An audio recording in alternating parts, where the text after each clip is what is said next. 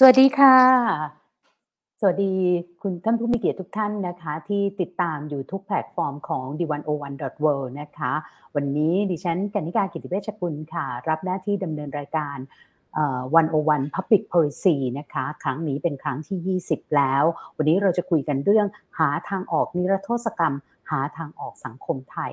ก็เกือบเวลาเกือบ 2 ทศวรรษเลยนะคะ ที่ประเทศไทยเนี่ยอยู่ในวังวนความขัดแย้งทางการเมืองนะคะแล้วก็เหมือนกับหาทางออกไม่ได้ แล้วก็ในช่วง2-3วันที่ผ่านมาเนี่ย ก็รู้สึกว่าบรรยากาศมันจะยิ่งอึมครึมมากขึ้นนะคะ แต่อย่างไรก็ตาม วันนี้ที่รัฐสภาที่ลานประชาชนเนี่ยก็มีการจัดกิจกรรมนะคะ โดยทางไอรอแล้วก็เครือข่ายพันธมิตรต่างๆเนี่ยที่เขาพยายามรวบรวมรายชื่อเพื่อที่จะเสนอพรบนิรโทษกรรมนะคะ เป็นพรบที่จะนิรโทษกรรมให้กับประชาชน ทุกคดีที่มีความเกี่ยวข้องกับทางเรื่องของการเมืองนะคะ ในเรื่องของพรกฉุกเฉินต่างๆ วมทั้งมาตรา 112 ด้วยเพื่อคืนศักดิ์ศรีให้กับคนที่ติดคดี ถึงแม้ว่าจะพ้นคดีแล้วหรือแม้แต่เสียชีวิตระหว่างการดำเนินคดีด้วยนะคะ แล้วก็วัตถุประสงค์หลักเนี่ยก็เพื่อเปิดประตูปรองดองสู่สังคมไทย วันนี้ดิวันโอวันนะคะดิวันโอวันดอทเเนี่ยก็ได้รับเกียรติจากวิทยากร 4 ท่านนะคะ ที่ตอนนี้อยู่กับเรา 2 ท่านก็คือท่านแรก คุณหมอเหวงโตจิราการนะคะ ซึ่งท่านเป็นอดีตแกนนำแนวร่วมประชาธิปไตยต่อต้านเผด็จการแห่งชาติ หรือว่านปช คุณหมอคะ สวัสดีค่ะ สวัสดีครับ คุณกนิกาครับ สวัสดีท่านผู้ชมทางบ้านด้วยนะครับ ขอประทานอภัยที่ไม่สามารถปรากฏหน้าจอได้ มีปัญหาเรื่องเทคนิคนิดหน่อยนะครับ ค่ะส่วนท่านที่สองนะคะก็คือคุณสสินันทำนิธินันนะคะ ซึ่งเป็นสสกรุงเทพพักก้าวไกลค่ะ สวัสดีค่ะส วัสดีค่ะ ค่ะ แล้วก็อีกสองท่านนะคะ ซึ่งเดี๋ยวคุณคัติยาสวัสดิผล สสบัญชีรายชื่อพักเพื่อไทยนะคะ เสร็จกิจกรรมที่รับทั้งรายชื่อของอประชาชนที่ร่วมกันเสนอพรบนิรโทษกรรมตอนนี้เนี่ยได้ 33,000 รายชื่อแล้วนะคะ คุณคัตติยาก็จะรีบเข้ามา มาร่วมรายการกับเรา ส่วนอีกท่านหนึ่งนะคะ คุณวีระสมความคิดอดีตแนวร่วมพันธมิตรประชาธิพันธมิตรประชาชนเพื่อประชาธิปไตยก็จะเข้ามาในเร็วๆนี้นะคะอ่าคุณวีระสมความคิดเข้ามาแล้วนะคะ สวัสดีค่ะ คุณวีระค่ะ สวัสดีครับ ได้ยินเสียงไหมครับ ชัดเจนค่ะ ค่ะครับงั้นอย่างนี้ขอเริ่มแบบนี้ก่อน คือช่วงวันสองวันนี้เนี่ยต้องบอกว่าบรรยากาศประเทศไทยเนี่ยมันเหมือนมีม่านหมอกปกคลุมยังไงก็ไม่รู้นะคะ อันนี้เป็นความรู้สึกของผู้ดำเนินรายการ อาจจะไม่ใช่แค่เฉพาะ PM 2.5 แต่อาจจะเป็นเพราะบรรยากาศความขัดแย้งการกระทบกระทั่งกัน การที่เริ่มมี hate speech หรือว่าการตัดจัดตั้งกลุ่มเพื่อราวกับ มันจะเหมือนอีกไม่นานจะเกิดการประทะกันหรือความรุนแรงเกิดขึ้น ไม่รู้ว่าเป็นแบบนี้เนี่ยความรู้สึกของตัวเองเป็นคนเดียวหรือเปล่า ก็อยากจะชักชวนทั้ง 3 ท่านนี้นะคะลองพูดถึงความรู้สึกตัวเองว่า เอ๊ะ เรารู้สึกเหมือนกันไหม หรือถ้าไม่ มันคืออะไรนะคะ เริ่มจากคุณหมอเวงก่อนนะคะ เชิญค่ะ คุณหมอคะ คืออย่างนี้นะครับ คือความคิดเห็นที่แตกต่างเนี่ยเป็นเรื่องปกติของสังคมไทยนะฮะ ดังนั้นเนี่ยนะครับ ก็ควรจะต้องเคารพความคิดเห็นที่แตกต่าง และก็หาข้อยุติ โดยการสนทนาหรือแลกเปลี่ยนความคิดเห็นกัน แล้วเคารพซึ่งกันและกันนะครับ แล้วก็ข้อต่อมาก็คือต้องอยู่ภายใต้กรอบของรัฐธรรมนูญ และอยู่ในใต้กรอบของกฎหมายด้วยนะครับและสำคัญที่สุดก็คือต้องหลีกเลี่ยงความรุนแรงทุกประการเลยนะครับ เพราะหากว่านำไปสู่ความรุนแรงเนี่ยสังคมไทยเนี่ยผ่านความรุนแรงมายาวนานแล้วนะครับ มัน คงไม่สามารถที่แบกรับกุนแรงครั้งใหม่ขึ้นมาได้อีกต่อไป ผมยังเป็นห่วงในสถานการณ์ในปัจจุบันนะครับ เพราะมันมีบรรยากาศคล้ายๆ กับ 6 ตุลาก่อนหน้านี้นะครับ เพราะว่ามันมีความพยายามที่จะจัดตั้งขออนุญาตที่ผมจะใช้ภาษาเก่าของผมก็คือว่า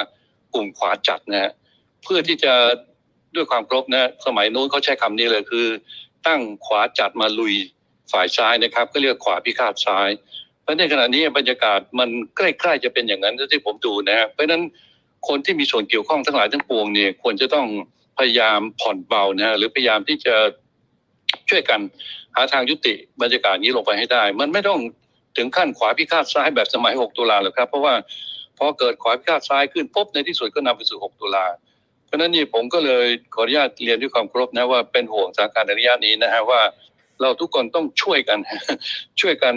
พยายามทำให้สังคมไทยเนี่ยไม่หลุดเข้าไปหรือเข้าไปในหุบเหวแห่งการขัดแย้งโดยใช้ความรุนแรงต่อไปฮะใช้การสนทนาปราศัยหรือพูดจากันดีกว่าครับ ค่ะค่ะ ในในมุมมองของคุณวีระล่ะคะ บรรยากาศช่วงนี้มันเป็นแบบนั้น แบบที่คุณหมอเวงรู้สึกไหมอะคะค่ะคุณวีระเปิดไมค์ด้วยค่ะ ได้ยินไหมครับ ค่ะ ค่ะ เชิญเลยค่ะได้ได้ได้ยินไหมครับ ชัดเจนค่ะ ครับครับเอ่อมีความรู้สึกแล้วก็มีความเห็นไม่ต่างกับพี่หมอเหวงเลยนะแต่ผมรู้สึกว่ามันมันรู้สึกเร่งนะ พยายามจะเร่งนะครับ โหมกระพือนะครับ ให้เกิดความขัดแย้งนะครับ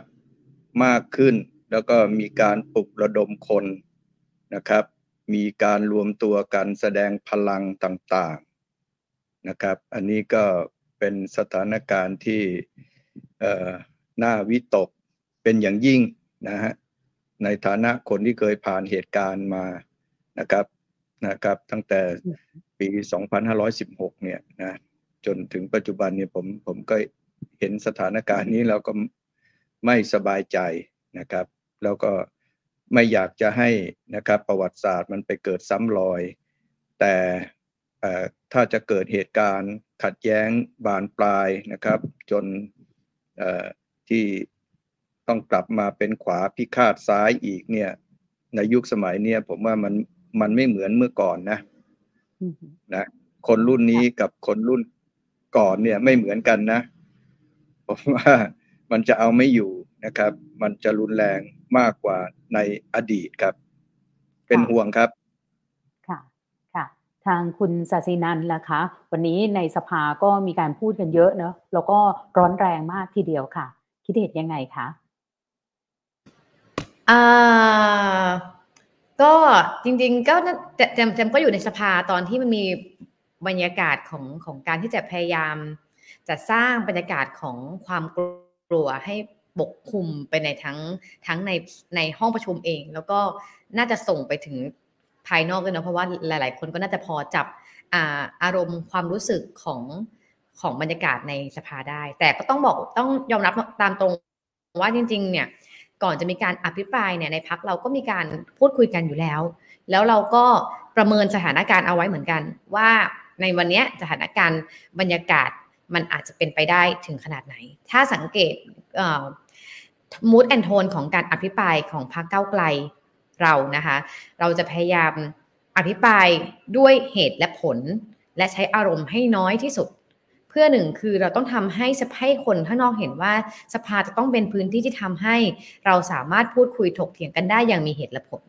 แต่อย่างที่บอกว่าสถานการณ์บางอย่างเราไม่สามารถคุมได้อะค่ะ แต่มันก็ทำให้เราเห็นเห็นทรายหรือว่าเห็นสัญญาณอะไรบางอย่าง เพราะว่าถ้าได้ฟังการอภิปรายยติตลอดทั้งวันวันนี้นะคะของทุกทุกทุกพักเนี่ยเราก็จะเห็นเลยว่า เออมันมีการพยายามที่จะจะใช้คำว่าอะไรดีอะเช็คอินความจงรักภักดีได้ไหมหรือว่าพยายามที่จะแบบมีการมีการพูดเอ่อที่มันอาจจะไม่ได้เกี่ยวกับยติมากกว่าเราได้ซ้ำนะคะ แต่เหมือนในการพยายามจะบอกว่า เอ้ย ฉันจงรักภักดีนะ ฉันจงรักภักดีกว่า ประเทศไทยเรามีนั่นนี่นมนาประวัติศาสตร์พยายามที่จะเป็นบรรยากาศของการที่จะผลักให้อีกฝั่งหนึ่งมาไปอยู่ตรงข้ามกันอย่างเชิ้นเชิง ซึ่งจริงๆ มันเป็นสิ่งที่เราพยายามจะทำให้มันเกิดพื้นที่ตรงกลางที่เราจะสามารถคุยกันได้ด้วยซ้ำเพื่อจะแก้ไขปัญหา เพราะว่าจับเองจับเองก็อยู่มาในช่วงสถานการณ์การเมืองที่มันที่มัน ที่มันแบบมีหลายเรื่องเนาะ17 ปีผ่านมาที่แจมที่แจมโตมาเนี่ย ก็จะอยู่ในทุกยุคทุกสมัยเลย แล้วก็ก็พอพอพอจะได้บรรยากาศของของอะไรบางอย่างที่มันที่มันอาจจะเกิดขึ้นเหมือนกันค่ะ อืมค่ะ ทีนี้เนี่ยพอเห็นบรรยากาศแบบนี้ เราก็เราอยู่ในภาวะแบบนี้มาไม่ต่ำกว่าสองทศวรรษแล้ว คิดว่าการนิรโทษกรรมเนี่ย มันจะเป็นทางออกได้ไหมคะ แล้ว ทำไมถึงเชื่ออย่างนั้น ขอเริ่มจากคุณหมอเหวงก่อนค่ะ ครับคุณกนิกาครับท่านผู้ชมครับ ต้องขออนุญาตอย่างนี้นะฮะนักโทษทางการเมืองเนี่ย เราต้องนิยามให้ชัดเจนก่อนนะครับ ถ้าเรามีนิยามตรงกันแล้วเนี่ยผมคิดว่าเรื่องนี้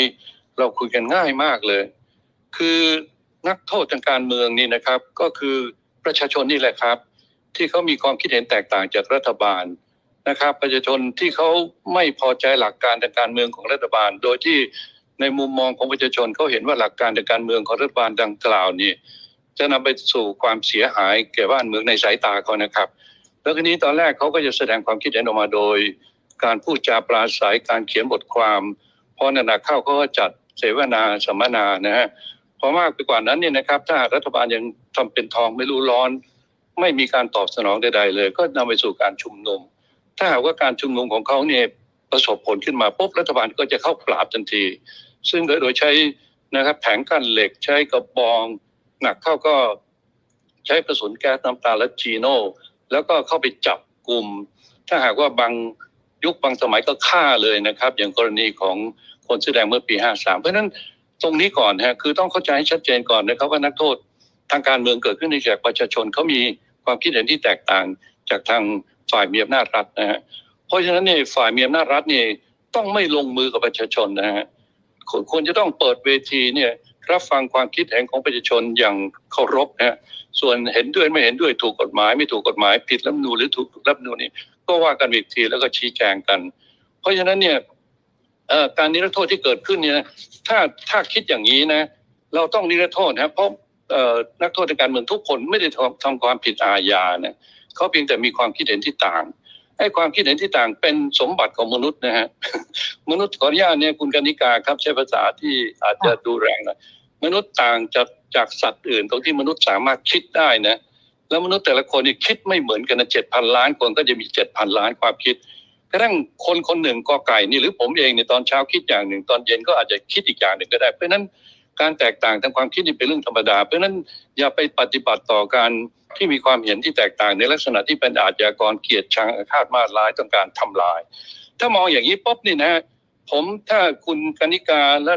ทั้งสามท่านนะครับ ทั้งคุณแชมป์คุณวิระเนี่ยถ้าถ้าเห็นด้วยกับผมสมมตินะฮะผมก็ว่าเนี่ยอย่างพันธมิตรเขาก็มีความคิดเห็นแตกต่างจากรัฐบาลทักษิณเพราะว่าพันธมิตรเขาเห็นว่ารัฐบาลทักษิณนี่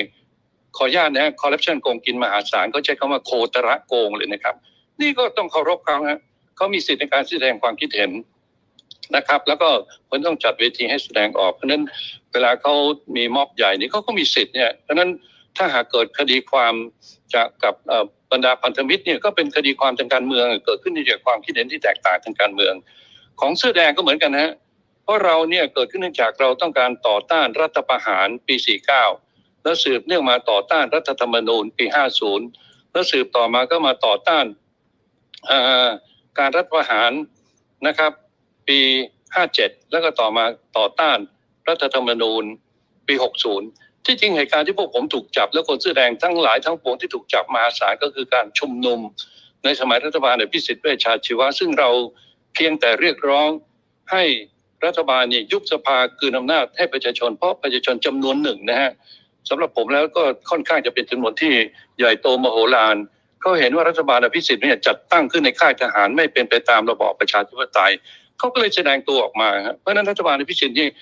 ง่ายๆเลยก็คือยุบสภาและคืนอำนาจให้ประชาชนเท่านั้นเอง แต่รัฐบาลอภิสิทธิ์วิชาชีวะกับใช้วิธีการทางทางทหารโดยกล่าวหาว่าพวกผมมีกองกำลังชายวุฒิติดอาวุธชายชุดดำซึ่งจนถึงวันนี้ไม่มีนะฮะจับสักคนหนึ่งก็ไม่ได้ แล้วพวกผมนี่ถูกจับไปที่ค่ายในเรสวนแล้วถึงเกิดการเผาขึ้น มันชัดเจนอยู่แล้วนะครับ ว่าพวกผมไม่ได้เผา แล้วบริเวณตรง เซ็นทรัลโอเซนเนี่ยมันไม่มีคนแสดงอยู่แม้แต่คนเดียวเลยนะครับ มีแต่ทหารเป็นหมื่น เพราะฉะนั้นกลับมาประเด็นเดี๋ยวผมจะไปไกลกับแปดสิบสองท่านจะได้มีไม่มีโอกาสพูดคือ คือนักโทษทางการเมืองเกิดขึ้นเนื่องจากประชาชนมีความเห็นต่างทางความคิดกับอำนาจรัฐในยุคนั้น ไม่เว้นแต่แม้แต่กบกบปสนะทั้งนี้เนื่องจากรัฐบาลยิ่งรักเขาทาผิด คือไปนิรโทษสุดซอย เพราะนั้นเนี่ยกลุ่มคุณสุเทพก็มีสิทธิ์ที่ไม่พอใจได้เนี่ยแล้วมีสิทธิ์ที่วิพากษ์วิจารณ์ได้ อย่างเงี้ยเพราะนั้นถ้าหากว่ามีคดีความที่เกิดขึ้นอย่างนี้เนี่ยนะต้องปล่อยหมดเนี่ยเพราะมันไม่ใช่มันไม่ใช่คดีอาญานี่เขาไม่ได้เขาไม่ได้ก่ออาชญากรรมอะไรเนี่ย เพราะนั้นในวันนี้เนี่ยข้อแรกสุดเลยก็คือต้องปล่อยนักโทษทางการเมืองทุกคนทีนี้ถ้าพูดถึงปัจจุบันนี่นะฮะก็น้องๆเนี่ยผมใช้คำว่าน้องๆแล้วกันเขาก็มีมุมมองว่าภายใต้รัฐบาลประยุทธ์จันโอชาเนี่ยมันต้องปฏิรูปประเทศฮะเพราะนั้นมุมมองของเขาเนี่ยก็อาจจะแตกต่างจากเรา ก็จะมองว่าต้องปฏิรูปกระบวนการยุติธรรมต้องปฏิรูปการเมือง แล้วบางคนก็อาจจะพูดถึงหนึ่งสองหนึ่งสองเดี๋ยวผมค่อยเก็บไปพูดถ้ามีโอกาสพูดนะฮะเพราะฉะนั้นน้องๆในวันนี้ที่ที่ที่ถูกจำขังอยู่เนี่ยก็ล้วนแล้วแต่มาจากสาเหตุที่มีความคิดเห็นต่างทางการเมือง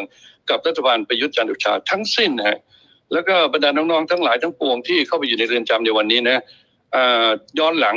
14 พฤษภาที่ย้อนหลังสิงหา 66 ดีกว่าเพ ราะก่อนก่อนหน้าสิงหา66สิงหา66คือตอนอคุณเศรษฐาทวีสินเข้ามาเป็นนายกรัฐมนตรีก็ย้อนหลังกลับไปเนี่ย น้องๆล้วนแต่เกิดคดีความในสมัยประยุทธ์จันทร์โอชาทั้งสิ้นเนี่ยซึ่งท่านทั้งหลายก็ทราบแล้วนะครับรัฐบาลรัฐบาลประยุทธ์จันทร์โอชาเนี่ยเป็นรัฐบาลที่มาจากการยึดอำนาจทหาร ถึงแม้ว่าเขาจะไปรัฐร่างรัฐมนูล60 และมาจากการเลือกตั้งของรัฐมนูล60 ผมยังถือว่าไม่ใช่รัฐบาลประชาธิปไตย ที่ถูกต้องสมบูรณ์นะเพราะรัฐธรรมนูล60 เนี่ยเป็นรัฐธรรมนูลสืบทอดอำนาจของคอสช เพราะฉะนั้นสรุปรวมก็คือว่า ผมคิดว่าควรจะปล่อยหมดฮะส่วนค่ะปล่อยแล้วมันจะนำไปสู่การคลี่คลายยังอะไรนะเอ่อคลี่คลายความรุนแรงอะไรต่าง ๆ หรือเปล่านี่เดี๋ยวเราค่อยพูดกันอีกประเด็นหนึ่งก็แล้วกันนะครับ ค่ะข อบคุณคุณหมอมากเลยนะคะ ที่เริ่มเกินให้แบบนี้ก็ให้เห็นความชัดเจนว่านักโทษการเมืองเนี่ยก็คือเกิดจากความเห็นที่แตกจากอำนาจรัฐในขณะนั้นนะคะไม่ใช่คนที่ลุกขึ้นมาจับอาวุธขึ้นสู้อะไรต่างๆ ที่สร้างความเสียหายให้กับบ้านเมืองนะคะ ในมุมมองของคุณวีระล่ะคะ คิดเห็นอย่างไรบ้าง ว่านิรโทษกรรมจะเป็นทางออกหรือเปล่าค่ะ เชิญค่ะ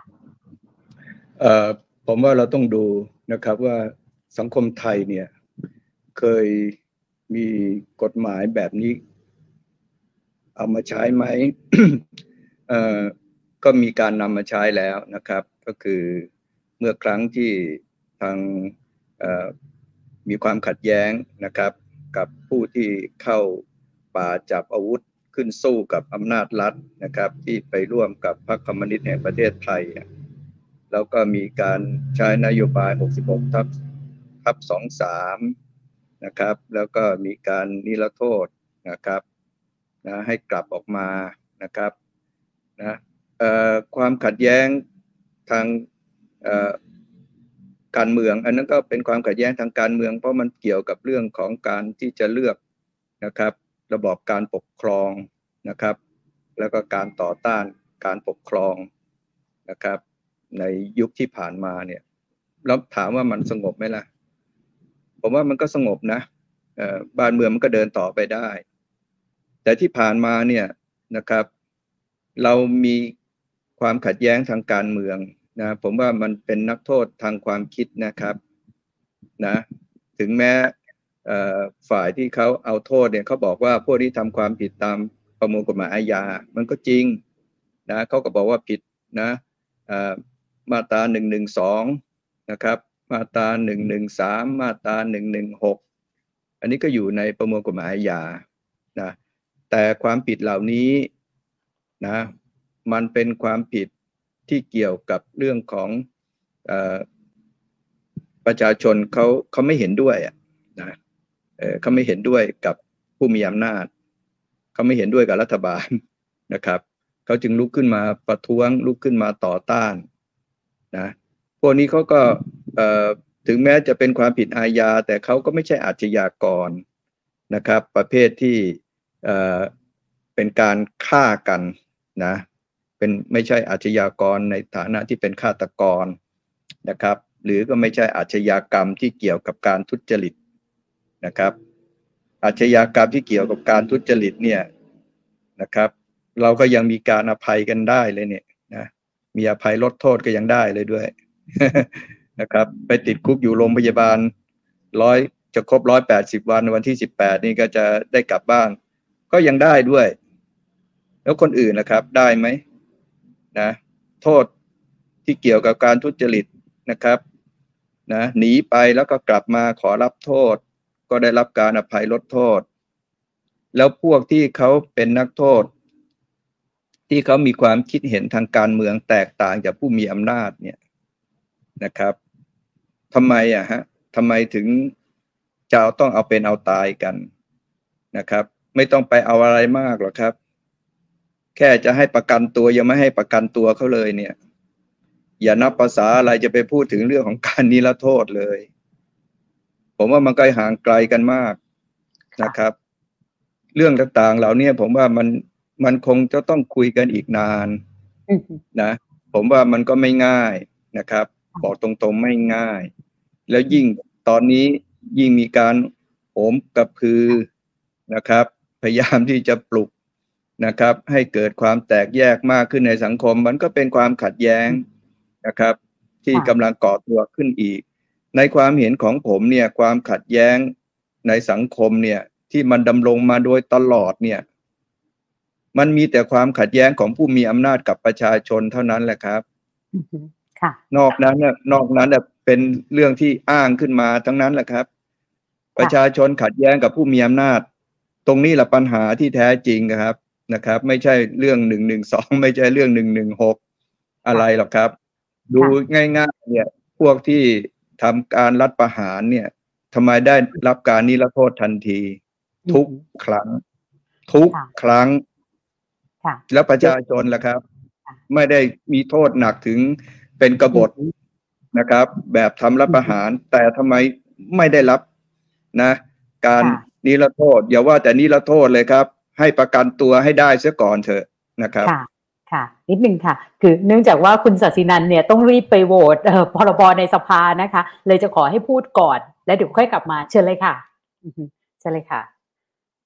สสขอคำถามอีกรอบได้ไหมคะค่ะค่ะคำถามก็คือว่านิรโทษกรรมมันจะเป็นทางออกจากปัญหาการเมืองไทยที่เราเผชิญมาอยู่ตลอด สองทศวรรษนี้ไหมอะคะแต่ว่าเรื่องที่ร้อนนิดแรงในช่วงนี้นิรโทษกรรมน่าจะเป็นทางออกเดียวเลยค่ะพี่นิรโทษกรรมน่าจะเป็นน่าจะเป็นช้อยเดียวที่ดีที่สุดในช่วงเวลานี้ ในมุมมองของแจมนะคะ เพราะว่าเราเราก็จะเห็นว่าตอนเนี้ยรัฐบาลเองก็ก็เป็นรัฐบาลที่ ที่ก็ที่ที่เขาพยายามจะบอกว่าเขาเป็นการสลายขั้วใช่ไหมคะเป็นการสลายขั้วเป็นการที่รวมมือกันแล้วไม่ว่าจะเป็นเสื้อเหลืองกับปปสเสื้อแดงมาอยู่ในพักเดียวกัน ซึ่งวันนี้เรายิ่งเห็นได้ชัดมากจากการอภิปรายเรื่องขบวนเสด็จเนาะเราเห็นการการผนึกกำลังของเขาทุกคนนะคะเพราะฉะนั้นเนี่ยแจมว่าตอนนี้สิ่งเดียวที่ที่ที่รัฐบาลจะทำได้ที่จะแสดงเห็นแสดงให้เห็นถึงความจริงใจมากที่สุดว่ารัฐบาลไม่ได้จะเอาตัวรอด ในการที่จะสลายขั้วกันเองแค่ระดับผู้มีอำนาจ นั่นก็คือการคืนคืนความเป็นธรรมให้กับประชาชนคืนชีวิตปกติให้กับประชาชนที่ที่มีคดี ซึ่งคดีที่เขาเกิดขึ้นจากการชุมนุมทางการเมืองไม่ว่าจะหนึ่งหนึ่งสองหนึ่งหนึ่งหกพรบชุมนุมหรือทุกอย่างก็ตามเนี่ยที่มันจะดูข้อหาที่มันจะดูยิ่งใหญ่เนี่ยเราทุกคนต่างรู้ดีว่าการตั้งข้อหาแต่ละครั้งของรัฐเวลาที่เราที่เขาจะตั้งข้อหากับประชาชนเนี่ยเขาก็จะตั้งใหญ่ไว้เสมออยู่แล้ว ตั้งเป็นแพ็กเกจตั้งเป็น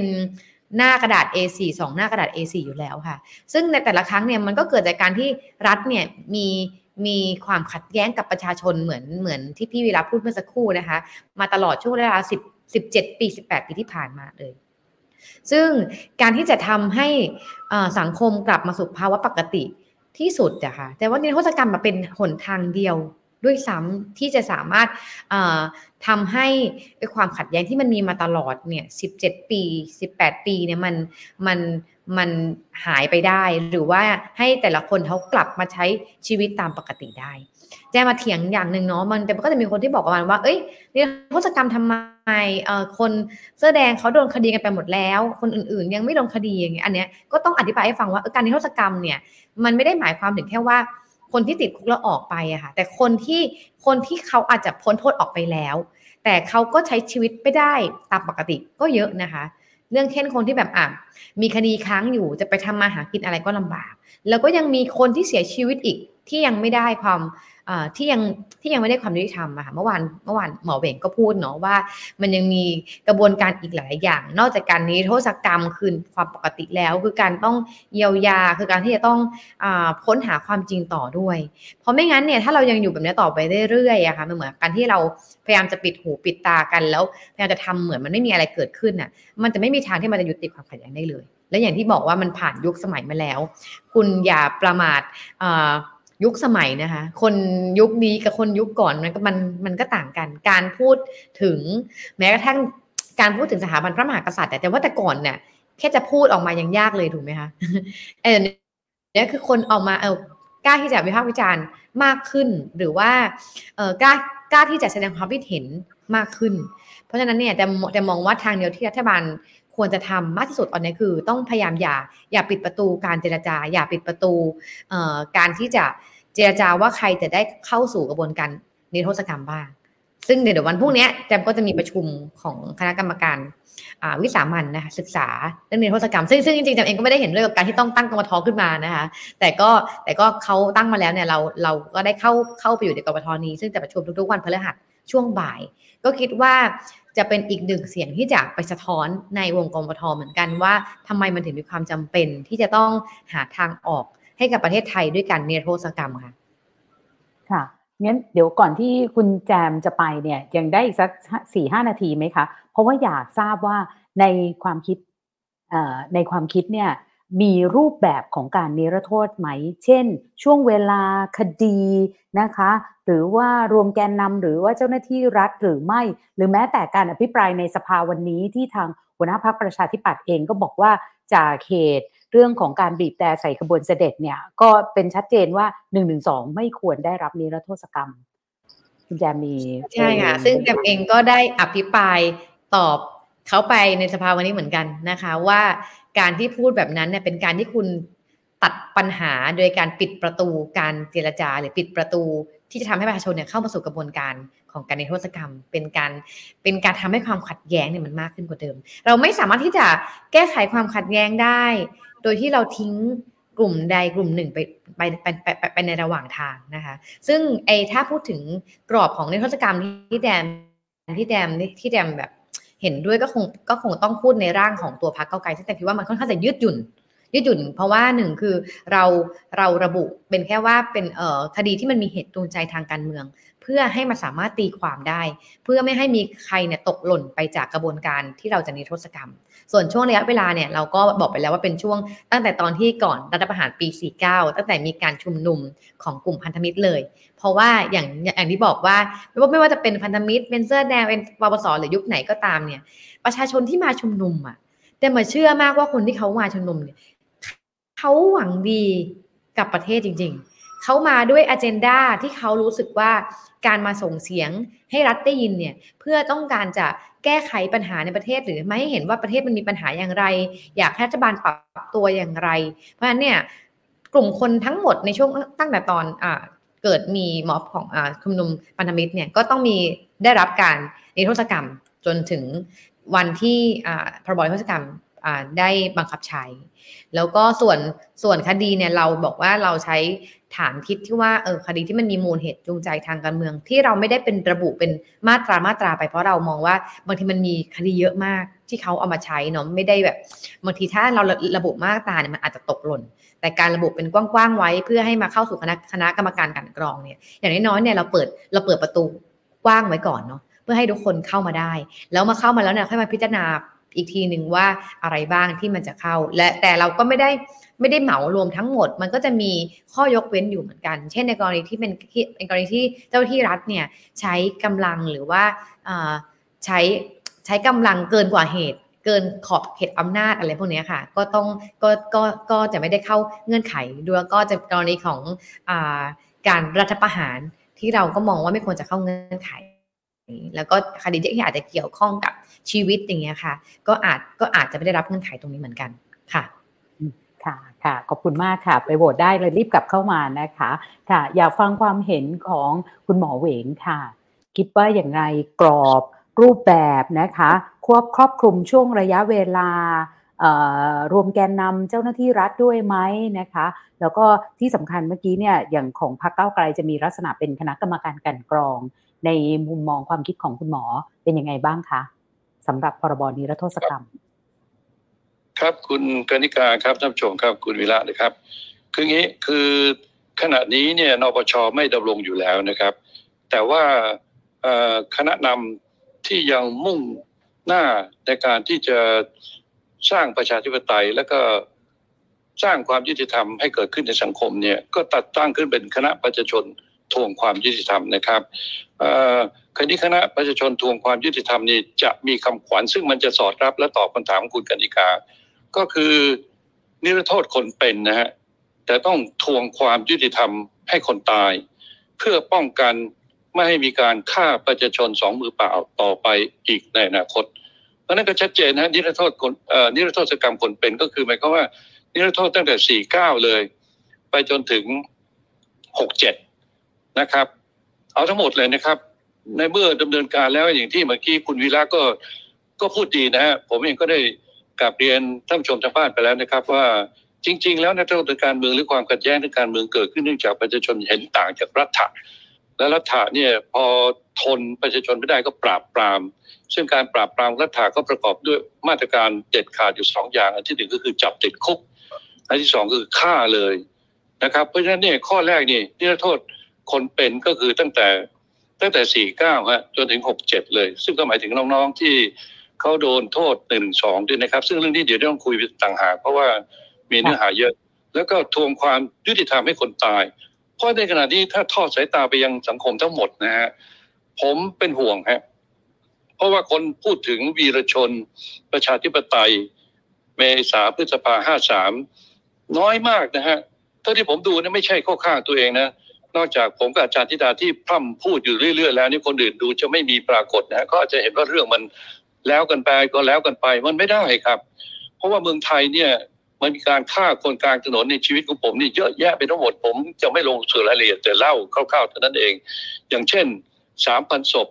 ทีบลงเขาเผาลงถังแดงที่พัทลุงนะครับ แล้วก็มาสิบสี่ตุลาหนึ่งหกก็หลายสิบศพนะดูจะเป็นร้อยศพหรือเท่าไหร่เนี่ยนะฮะแล้วก็มา หกตุลาหนึ่งข้าวนี่ก็น่าจะร่วมร่วมร้อยศพนะฮะเพียงแต่ว่าทางราชการค้นพบประมาณ 44ศพหรือแจ้งออกมา แล้วยังมาจากนั้นก็มาปี 53 ทั้งนี้เนื่องจากว่าการฆ่าแต่ละครั้งเนี่ยผู้ฆ่านี่ไม่ถูกลงโทษเนี่ยอย่างเช่น 3,000ศพที่พัทลุงก็ไม่มีใครโดนลงโทษสักคนเลยเนี่ย14 ตุลาผู้ฆ่าและผู้สั่งฆ่านี่ก็ไม่มีใครโดนลงโทษสักคน 6 ตุลาก็เหมือนกันนะครับ เพราะเหตุการณ์ผ่านไปคือ มีการไต่สวนคดีต่อหน้าศาลนะครับพอคดีมันเกือบเกือบจะไปถึงตัวการใหญ่ปุ๊บเนี่ยประกาศนิรโทษเลยนิรโทษทั้งคนฆ่าเนี่ยนะฮะแล้วนิรโทษทั้งนักเรียนนิสิตนักศึกษา สุดท้ายก็มีการฆ่าปีสามห้าอีก เพราะฉะนั้นตรงนี้มันมีการฆ่าสดๆ เห็นต่อหน้าต่อตาคนในปีห้าสามก็เหลือเวลาประมาณหกเจ็ดปีเนี่ยแล้วมันมีคำสั่งการตายของศาลจำนวนหนึ่งนะฮะที่ระบุชัดเลยนะครับว่าการตายเกิดขึ้นจากทหารของสออชอ เพราะฉะนั้นประกอบด้วยทหารนะฮะก็คือในหน้างานเนี่ยยิง แล้วก็สอชสั่งลงมา เพราะนั้นตรงนี้ชัดๆเนี่ยแล้วก็ในในปีห้าสามยังไม่มีการนิรโทษของคณะเผด็จการที่ฆ่าประชาชนนะเพราะนั้นเราต้องดำเนินการที่จะเอานะครับ ที่จะเอาฆาตกรที่ฆ่าปีห้าสามมาลงโทษได้ เพื่อไม่ใช่สะใจนะเพื่อป้องกันไม่ให้มีการฆ่ากันต่อไปในอนาคตอีก แล้วก็ครั้นี้นะคือทางคณะญาติเนี่ย หลายศพนี่นะฮะเขาได้ฟ้องไปยังศาลพลเรือน ปรากฏว่าทางศาลนี่ท่านก็ยึดกลุ่มหลักกฎหมายนะครับ ท่านพิจารณาแล้วท่านเห็นว่าเนี่ยทั้งหมดอยู่ในกรอบคลายของศาลทหาร ท่านก็เลยบอกว่าต้องไปฟ้องศาลนู่นคราวนี้ปรากฏความเป็นจริงก็คือ DSI เนี่ยได้ยื่นฟ้องนะกระบวนการทางทหารเนี่ยต้องไปยื่นที่อายการทหาร DSI เนี่ยฟ้องไปยังอายการทหาร หลายศพนะอายการทหารสั่งไม่ฟ้องทั้งหมด เราก็เลยถอยเลยฮะ เพราะนั้นแปลว่าการเดินเส้นทางนี่นะ ไปไม่ได้ครับพอไปถึงอายการศาลทหารท่านสั่งไม่ฟ้องก็จบเลย เพราะฉะนั้นก็เลยมีข้อคิดขึ้นมาว่าต้องไปแก้กฎหมายฮะก็คือทหารที่สังหารประชาชน หรือว่าทหารที่ทำผิดอาญาต่อพลเรือนนี่ต้องขึ้นศาลพลเรือน พร้อมๆ กันนั้นเราก็เลยมองต่อไปนะครับ ว่าขณะนี้เนี่ยอาจเป็นความปรารถนาดี แต่พอ มาพูดถึงเรื่องการฆ่าประชาชนแล้วเนี่ยนะฮะนักการเมืองที่ทำความผิดอาญาต่อพลเรือนต้องขึ้นศาลพลเรือนนะอันนี้ก็ต้องไปแก้กฎหมายอีกเช่นกันไม่งั้นเนี่ยถ้าหากว่านักการเมืองที่ทำผิดอาญาเช่นฆ่าประชาชนเนี่ยเสร็จแล้วไปขึ้นศาลดีกาภายในคดียาของผู้ดำรงตำแหน่งการเมืองนี่โทษมันจะเหลือไม่มากถ้าที่ผมจำได้ก็คือห้าปี เพราะนั้นเนี่ยนะฮะก็คือตอบคำถามคุณคณิกาคือเรา เห็นด้วยกับการนิรโทษตั้งแต่ 49 ถึง 67 นะฮะสองก็คือเจ้าที่รัฐที่กระทำรุนแรงเกินกว่าเหตุไม่สมควรได้รับนิรโทษต่อเนื่องไปของเราก็คือว่าต้องดำเนินการทางกฎหมายกับเจ้าที่ดังกล่าว ถ้าเที่ยวนี้เนี่ยมันมีวัตถุดิบในการดำเนินการได้ แล้วเพราะศาลได้มีคำสั่งการตายนี่19 หรือ 20ศพ ในนั้นจำนวนไม่น้อยเลยนะครับ ผมจำตัวเลขไม่ได้แล้ว แต่หกศพพัทปทุมเนี่ยศาลท่านชี้ชัดเลยนะครับ ว่าหกศพทั้งหมดเนี่ยมาจากการยิงของทหารบนรางรถไฟฟ้า BTS แล้วก็หกศพไม่มีขม่าวดินปืนแปลว่าทุกศพที่ถูกยิงเนี่ยนะฮะไม่ได้ต่อสู้กับทางเจ้าที่บ้านเมือง ก็เป็นมือเปล่าทั้งนั้นนะแล้วข้อต่อมาคือศาลท่านอ่านคำพิพากษาคำสั่งการตายนะคำสั่งการตายว่าไม่มีการยิงระหว่างชายชุดดำ ทหาร เพราะฉะนั้นที่คุณจะมากล่าวหา บอกว่ามีกองกำลังติดวุฒิชายชุดดำแล้วทหารยิงต่อสู้กับชายชุดดำแล้วกระสุนมันพลาดพลั้งไปโดนคนตายหกศพนี่เป็นเรื่องไม่จริงฮะแล้วข้อต่อมาคืออาวุธที่งมมาจากในวัดเนี่ยที่สรรเสริญแก้วกำเนิดมาโชบรรดาทูตานุทูตรวมทั้งสื่อต่างๆ ทั่วโลกนี่ศาลท่านบอกว่ารับฟังไม่ได้ อย่างนี้เป็นต้นเพราะนั้นเจ้าหน้าที่รัฐที่กระทำความรุนแรงเกินกว่าเหตุนี่ไม่สมควรได้รับนิรโทษ โดยเฉพาะยิ่งคือเจ้าหน้าที่ผู้สั่งการ นะครับ แล้วก็เอ่อตรงกันข้ามก็คือต้องดำเนินคดีฮะ ต้องดำเนินคดี ดังนั้นเนี่ยทางทางเราก็เลยได้ไปเสนอพักร่วมฝ่ายค้านในสมัยรัฐบาลเอ่อประยุทธ์จันทร์โอชานะฮะในสมัยประยุทธ์จันทร์โอชาประยุทธ์ประยุทธ์สองนะฮะว่าเนี่ยต้องเร่งดำเนินคดี นะโดยเฉพาะยิ่งก็คือ 63 ศพที่ยังไม่มีการส่งชันสูตรพลิกศพ และไม่มีการส่งไปยังศาลเพื่อให้ศาลมีคำสั่งการตายหนึ่งต้องเร่ง อันที่สองก็คือต้องไปแก้กฎหมายที่ผมกล่าวเรียนเลยนะครับ เพราะขณะนี้เนี่ยขออนุญาตเรียนตรงๆเลยก็ได้พักเพื่อไทยพยายามไปแก้กฎหมายปปชว่าถ้าปปชตีตกนะครับ ก็ให้พลเรือนเนี่ยก็คือญาติมิตรครอบครัวไปฟ้องตรง ถ้าไปฟ้องตรงก็เจอกรณีแบบ DSI ไง ก็คือศาลท่านพิจารณาแล้วว่ามันเกี่ยวข้องทหารเพราะฉะนั้นต้องไปเดินเส้นทางทหารพอยื่นไปอัยการทหารก็ถูกตีตกมาแล้วทำไงฮะเพราะฉะนั้นต้องไปแก้กฎหมายตัวนี้ก่อนครับ ผมขออนุญาตเท่านี้ก่อนครับ ค่ะ ขอบคุณมากเลยนะคะ คุณวีระล่ะคะ มองยังไงเงื่อนไขอะไรแบบไหนช่วงเวลานะคะ แล้วก็ใครบ้างที่ควรได้รับการนิรโทษกรรม ใครบ้างที่ไม่สมควรได้รับการนิรโทษกรรมค่ะด้วยคดีใดด้วยนะคะ เชิญค่ะเอ่อ นิรโทษกรรมที่กำลังคุยกันอยู่เนี่ย ถ้าในความเห็นของผมเนี่ยนะครับ ผมก็จะนิยามเพียงนิรโทษกรรมคดีที่เกี่ยวกับความขัดแย้งทางการเมือง เพราะว่าตรงนี้นะครับมันมันต้องอยู่ในบริบทนี้นะครับ เป็นส่วนใหญ่ แล้วก็อยู่ในกรอบนี้นะครับ นะครับ เท่านั้นไอ้กรณีอย่างที่ผมพูดตั้งแต่ต้นเนี่ยนะผมไม่เห็นด้วยนะครับ ในกรณีที่มีการกระทำความผิดนะครับ ฐานฆ่าคนตายโดยเจตนาเนี่ยแล้วยิ่งเป็นเจ้าหน้าที่รัฐมากระทำกับประชาชนมือเปล่าเนี่ยแล้วก็จะมาตีกลุ่มเหมารวมนะครับ เอามานิรโทษด้วยเนี่ย ผมไม่เห็นด้วย นะผมไม่เห็นด้วยอย่างยิ่งค่ะนะครับเพราะพวกนั้นเนี่ยไม่ได้ขัดแย้งอะไรกับเรานะ พวกนั้นก็คือฆาตกรที่ถูกสั่งให้มาฆ่า พวกนั้นคือนักฆ่า พวกนั้นเขาไม่ได้ใช้สติปัญญาอะไรที่จะมาเอ่อโต้เถียงหรือจะมาขัดแย้งหรือจะมาโต้โต้โต้ตอบนะ พวกนั้นคือเครื่องมือสังหารนะครับ พวกนั้นถูกฝึกมาเพื่อฆ่า แต่จริงๆเนี่ยพวกนั้นเนี่ยนะครับประชาชนไทยเนี่ยเสียภาษีเนี่ยนะครับให้เขาเนี่ยไปเรียนจนจบนะแล้วก็ผ่านการฝึกหนัก เพื่อให้มาทำหน้าที่ดูแลความมั่นคงดูแลรักษาอธิปไตยของชาติ ป้องกันประเทศชาติจากศัตรูต่างชาติจากศัตรูภายนอกนะครับ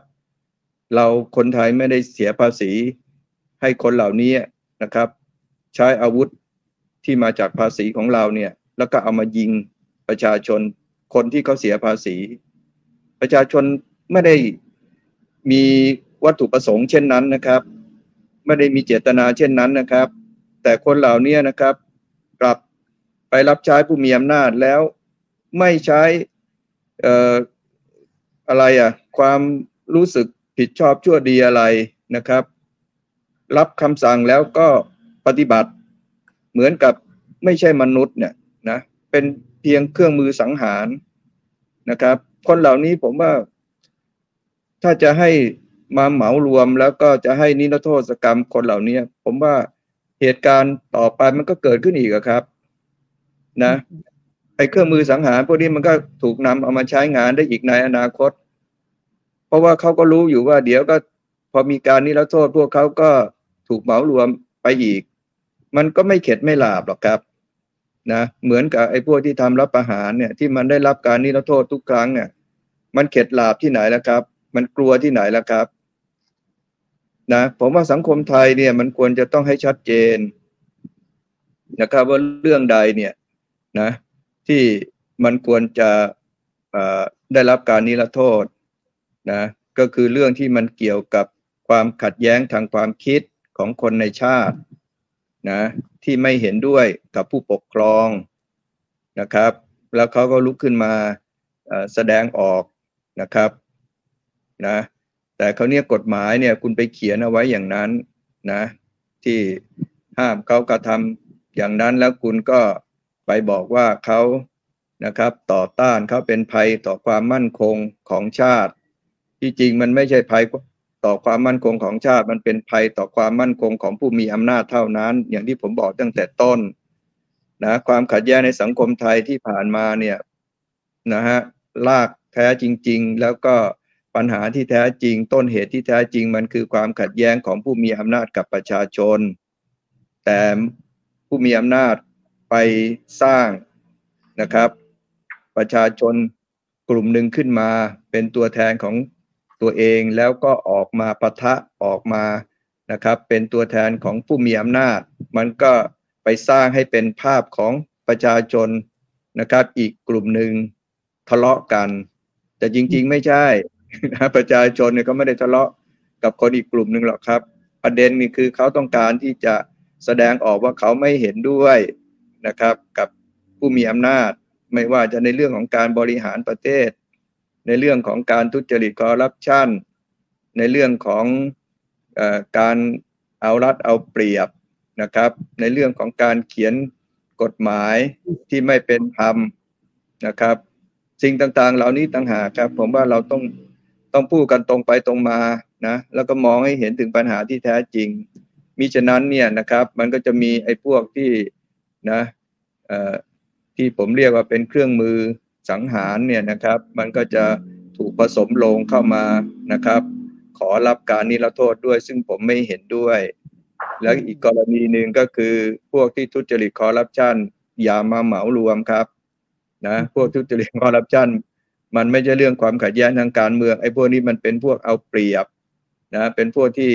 ทำลายครับ เป็นพวกที่จ้องนะครับ ที่จะแย่งชิงผลประโยชน์ของชาติ ไปเฉพาะตัวเองและพวกพ้อง กลุ่มเหล่านี้ไม่ใช่ความขัดแย้งทางการเมืองนะครับ พวกนี้มันเป็นคนที่เอาเปรียบครับนะและเป็นคนที่ทำลายสังคมทำลายบ้านเมืองแล้วเป็นภัยต่อความมั่นคงอย่างแท้จริงไม่ควรที่จะนำมาเหมารวมครับ อันนี้ก็เป็นกรอบที่ผมนิยามเอาไว้นะครับ แต่ละท่านก็ได้ให้นิยามขอบเขตที่ค่อนข้างชัดนะคะ โดยเฉพาะอย่างเจ้าหน้าที่หน้างาน ถ้ากระทำการเกินกว่าเหตุทำให้ถึงแก่ชีวิตนี่ไม่รวม คนที่สั่งการให้เกิดการประหัตประหารชีวิตประชาชนไม่รวมนะคะ เรื่องของความผิดเรื่องทุจริตคอร์รัปชันนะคะที่คุณวีระเน้นเรื่องนี้เป็นพิเศษ แต่ว่าตอนนี้เริ่มมีคนพูดถึงว่า เอ๊ะ ถ้าจะให้พรบนิรโทษกรรม ถ้าคิดว่ามันเป็นทางออก สำหรับสังคมไทยในการเปิดประตูสู่การปรองดองเนี่ยเอาคดี 112 คนที่โดนคดี 112 ออกก่อนดีไหมนะคะเมื่อสักครู่คุณหมอเหวงพูดหลายครั้งว่าเดี๋ยวขอเน้นพูดเรื่องนี้ต่างหากงั้นเริ่มจากคุณหมอเหวงก่อนเลยนะคะ เรื่องนี้เลยค่ะ มาตรา 112 รวมอยู่ในพรบนิรโทษกรรมหรือไม่อย่างไรคะเชิญค่ะ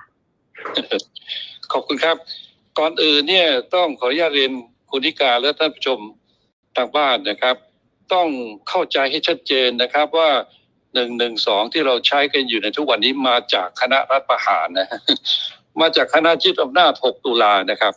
เป็นข้อหนึ่งของฉบับที่ 41 เลยนะครับ อยู่ในราชกิจจานุเบกษานะเราไปค้นดูกันแล้วกัน เพราะฉะนั้นที่พูดถึงเรื่องการแก้กันนะครับ ต้องเข้าใจให้ชัดเจนเลยพูดถึงเรื่องการหนึ่งหนึ่งสองเนี่ย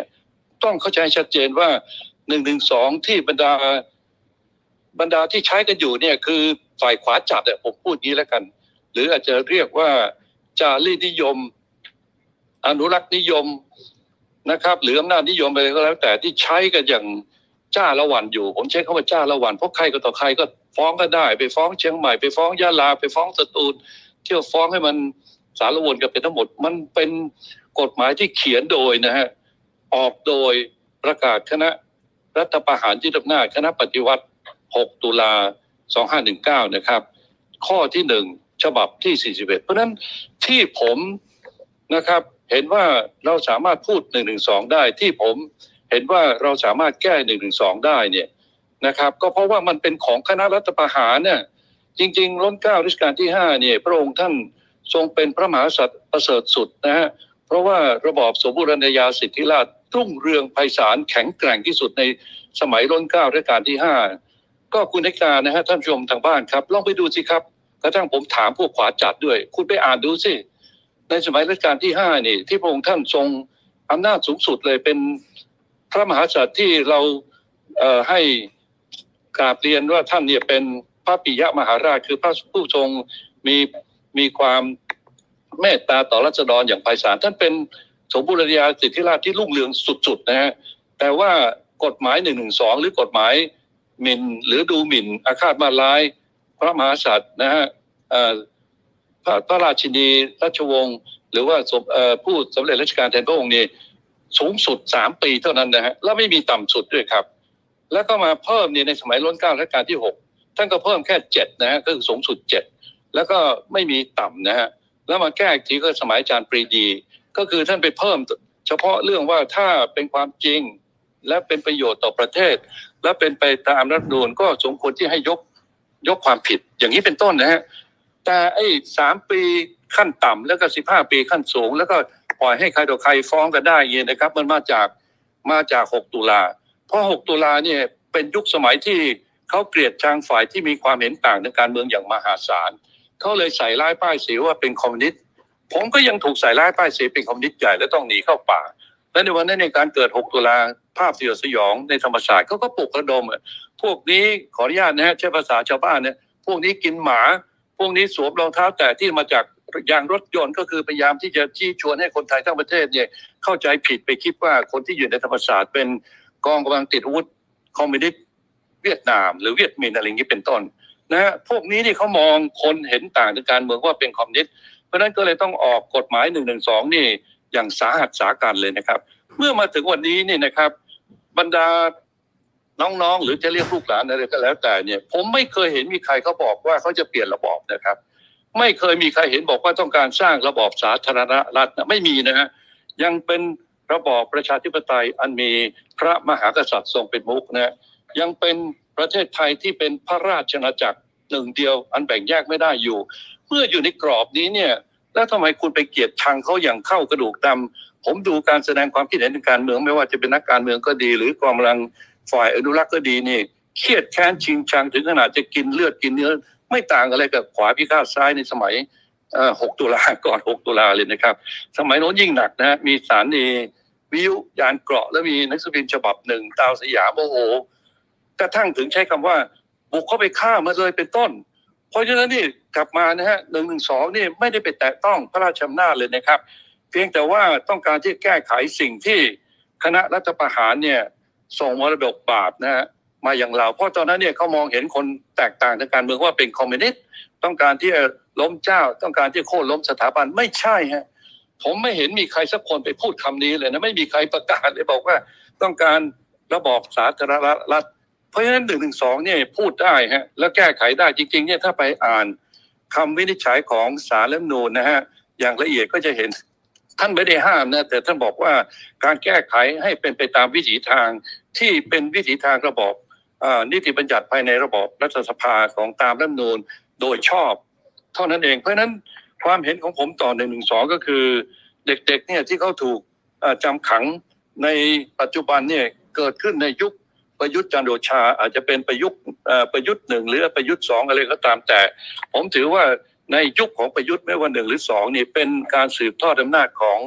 คณะรัฐประหารทั้งสิ้น ไม่ต้องมาโต้แย้งกับผมนะบอกว่าเฮ้ยเขามาจากการเลือกตั้ง ก็รัฐมนูญ60เนี่ยคุณไปทำประชามติแบบกรรมลอเนี่ย พวกผมเนี่ยนะฮะประกาศศูนย์ปราบโกงคือใช้คำของอาจารย์ปีชัยนั่นแหละ ท่านบอกเป็นรัฐมนูญฉบับปราบโกง พวกผมก็เลยตั้งศูนย์ปราบโกง แล้วปรากฏตัวทั่วประเทศจับทั่วประเทศเลยฮะแล้วก็มีคดี300กว่าคดี เพราะนั้นรัฐมนูญฉบับ 60 เป็นรัฐมนูญฉบับประชาธิปไตยกรรมลอหรือจะพูดตรงๆ ก็คือเป็นรัฐมนูญฉบับสืบทอดอำนาจของคอสช เพราะฉะนั้นเนี่ยในเมื่อน้องๆเนี่ยโดนการสืบทอดอำนาจของคอสช รัฐบาลประยุทธ์หนึ่งที่ก็โดยตรงเลยนะฮะคือพอหยุดยั้งการรัฐประหารก็มาสู่ประยุทธ์หนึ่งนะ แล้วก็มาสู่ประยุทธ์สองนะครับ มันเกิดขึ้นในบรรยากาศของคณะรัฐประหารไกลๆเนี่ย แล้วทำไมถึงจะไม่ดีรโทษพวกเขาฮะในเมื่อพวกเขาไม่ได้ทำอะไรเกินรัฐธรรมนูญบัญญัติไว้เลย อย่างน้อยก็ในแก่นใหญ่สองเรื่องก็คือ เขาต้องการระบอบชาติไตยอันมีพระมหากษัตริย์ทรงเป็นประมุขไม่ต้องการระบอบสาธารณรัฐสองประเทศไทยยังเป็นพระราชอาณาจักรหนึ่งเดียว อันใครๆ บ่งแยกอันอันเป็นเอ่อเป็นพระราชอาณาจักรหนึ่งเดียวอันแบ่งแยกไม่ได้นะครับ และก็ต้องการไปแตะต้องหนึ่งหนึ่งสองที่ยกร่างขึ้นมาหรือแก้ไขโดยคณะรัฐประหารแล้วทำไมจะทำไม่ได้ครับอืมค่ะนะรับคุณวีระกนิกล่ะคะ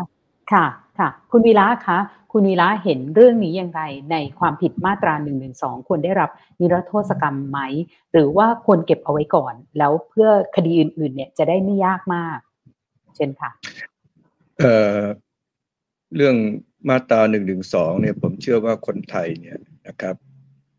เอ่อยังเข้าใจไม่ถูกต้องอยู่เป็นจำนวนมากเลยนะครับ เพราะว่ามาตราหนึ่งหนึ่งสองเนี่ย มันอยู่ในหมวดถ้าอยู่ในกฎหมายเนี่ยมันก็อยู่อยู่ในหมวดที่เขาจัดนะครับ ให้เป็นภัยต่อความมั่นคงนะของรัฐ จริง ๆ แล้วเนี่ยนะครับมันก็คือกฎหมายหมิ่นประมาท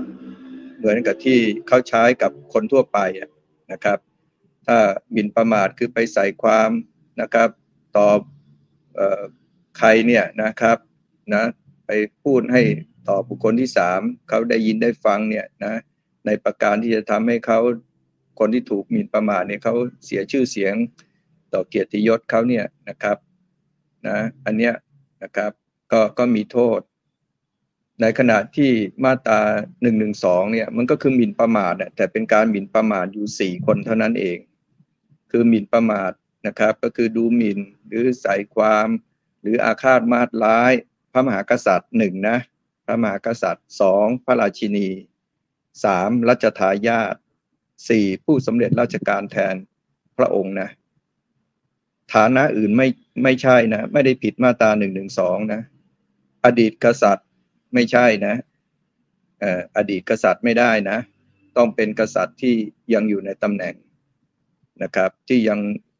ดำรงอยู่ในปัจจุบันในขณะนั้นนะครับ เนี่ยคราวนี้ผมว่าไอ้ตรงนี้แหละครับนะแล้วก็โทษของการกระทำหมิ่นประมาทต่อพระมหากษัตริย์ พระราชินีรัชทายาทและก็ผู้สำเร็จราชการแทนพระองค์เนี่ย นะไม่สามารถที่จะนำเอาประมวลกฎหมายอาญามาตรา 329 คือข้อยกเว้นเหตุยกเว้นนะยกเว้นโทษนะครับว่าถ้าการกระทำนั้นเนี่ยเป็นการพูดเพื่อให้เกิดประโยชน์ต่อสาธารณะ มาตรา 112 เนี่ยเขาไม่ให้นะ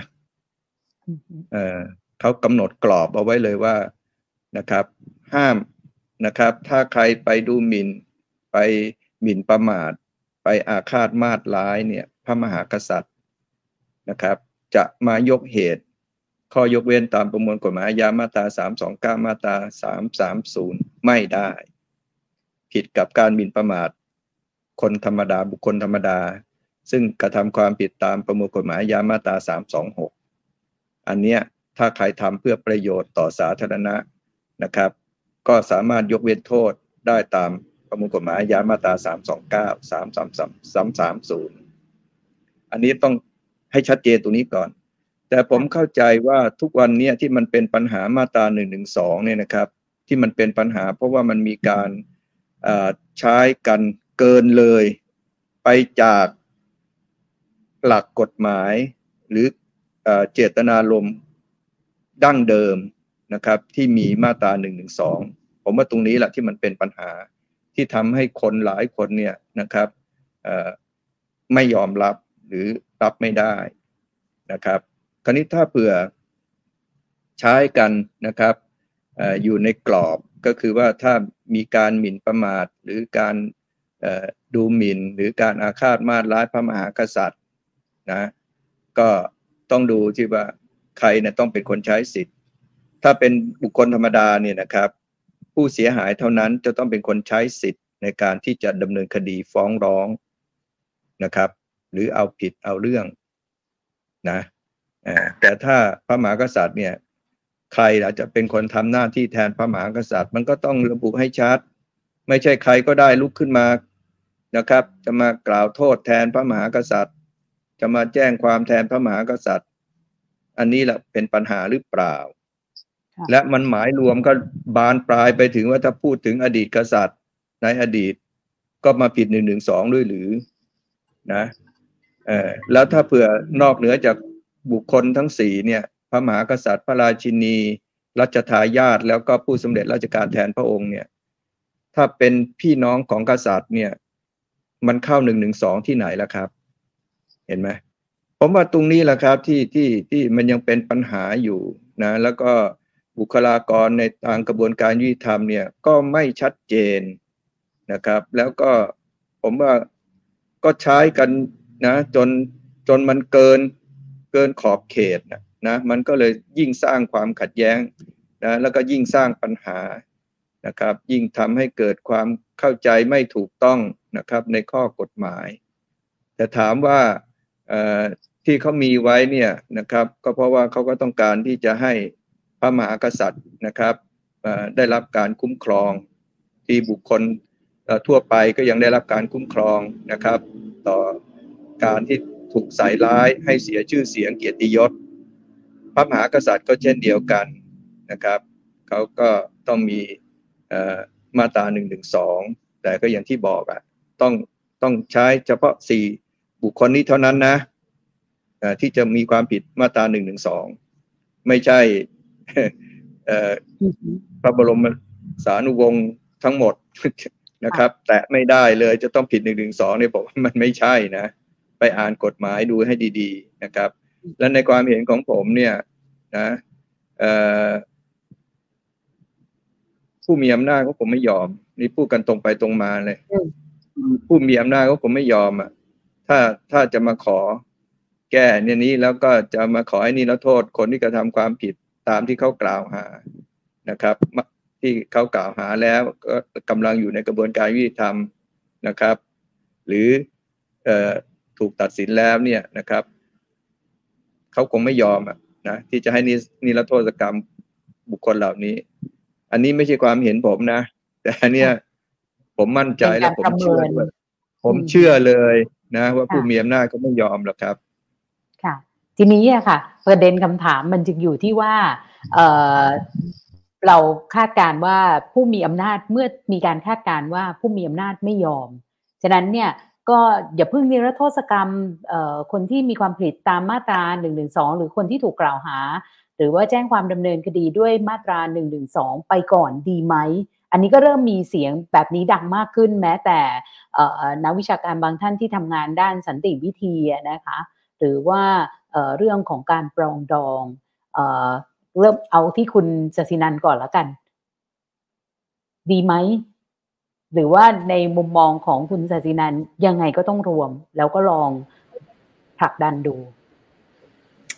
แจมคิดว่าเบื้องต้นเราต้องลองลองอย่างเต็มที่ก่อนนะคะพี่ คือคือถ้าถ้าเราถอยก่อนโดยโดยโดยโดยที่เรายังไม่ลองในในสเกลที่ที่ประชาชนต้องการเนาะอย่างวันนี้แบบอย่างวันนี้เขาก็มายื่นกันที่สภาใช่ไหมคะมันก็เหมือนว่าเราเองก็ยังไม่ได้ทำหน้าที่ของเราอย่างเต็มที่ อย่างแจมเองเนี่ย ที่ต้องมีประชุมของกรรมทเนี่ยโทษทุกวันพฤหัสช่วงบ่ายแจมก็ตั้งใจด้วยตัวเองว่าก็อยากจะไปอธิบายให้เขาเห็นถึงถึงความถึงความสำคัญของการรวมมาตรา112 อยู่ในการการนิโทษด้วย โอเค ถึงแม้ว่าคนอักคนเขาอาจจะมองว่าเราแบบเอ้ยดูจากคนที่อยู่ในกรมกรปทแล้วมันน่าจะยากที่เราจะที่เราจะดีเฟนต์เรื่องนี้ แต่แตมก็ยังคงมีความเชื่อว่าแตมก็อยาก อยากจะลองทำอย่างเต็มที่ดูก่อน มันอาจจะมีกระแสว่าเหตุการณ์เหตุการณ์สองสามวันนี้อาจจะทำให้เป็นการปิดประตูมาตราหนึ่งร้อยสิบสองไปไหม แต่แจมกลับมองว่า เออมันเป็นโอกาสที่เราจะได้อธิบาย ให้ให้เขาเข้าใจมากขึ้นมากกว่าว่า เออทำไมจะต้องรวมมาตราหนึ่งร้อยสองเข้าไปในในในเอ่อพรบนิรโทษกรรม พยายามจะอธิบายให้เห็นถึงไทม์ไลน์ของช่วงเวลาการต่อสู้ของแต่ละการชุมนุมเนาะถ้าเราตัดร้อยสิบสองไปเนี่ยแตมคิดว่าเหมือนเราทิ้งการชุมนุมปีหกสามไปเกือบแปดสิบเก้าสิบเปอร์เซ็นต์นะคะพี่ เพราะว่าคดีตอนปีสองพันหกสิบสามเนี่ย ซึ่งเป็นกลุ่มเยาวชนส่วนใหญ่ด้วยนะคะ เพราะแต่เองก็เป็นทนายความเนาะแต่อยู่ในช่วงตั้งแต่ตอนปีห้าเจ็ดที่ได้แรกจะเป็น ป้าป้าลุงลุงเสื้อแดงใช่ไหมคะที่โดนคดีอายุก็จะแบบเฉลี่ยสูงหน่อย แล้วก็อายุน้อยลงจนมาตอนหลังปีหกสามเนี่ย เฉลี่ยอายุของลูกความเนี่ยน้อยมาก น้อยจนเราก็ไม่คิดเลยว่าวันหนึ่งเราจะต้องมามีบัตรที่ปรึกษาเด็ก เพราะต้องขึ้นศาลเด็กอะ่ะ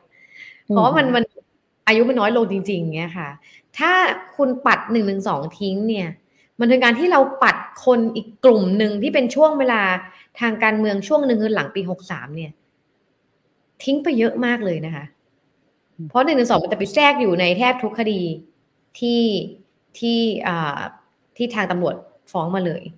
เพราะนั้นแต่แต่มองว่าถ้าเราจะต้องการนิรโทษกรรมเพื่อคลายความขัดแย้งของสังคมจริง ๆ เพื่อเป็นทางออกจริง ๆ เนี่ย ถ้าคุณจะนิรโทษกรรมแค่คนบางกลุ่มโดยทิ้งคนอีกกลุ่มหนึ่งอะแต่ว่ายังไงมันไม่มีทางที่มันจะแก้ไขปัญหาได้อยู่แล้วค่ะค่ะ ถ้าเราดูตามสถิติที่เมื่อวานนี้ทางศูนย์ทนายความเพื่อสิทธิมนุษยชนรายงานนะคะสามสิบสำหรับผู้ที่จับถูกจับกุมคุมขังอยู่ในขณะนี้ 38 คนเนี่ยถ้ามีความเกี่ยวข้องกับมาตรา 112 จะอยู่ที่ 22 คน คือประมาณ 55%เลยนะคะ มีแค่ 16 คนเท่านั้นที่ไม่มีคดี 112 ฉะนั้นมันเกินครึ่งอย่างที่คุณแชมบอก ยังไม่รวมว่าเดี๋ยวจะมีพิพากษาอีกเยอะด้วยค่ะ คือเพราะว่านี่จะเป็นปีที่พิพากษาเยอะ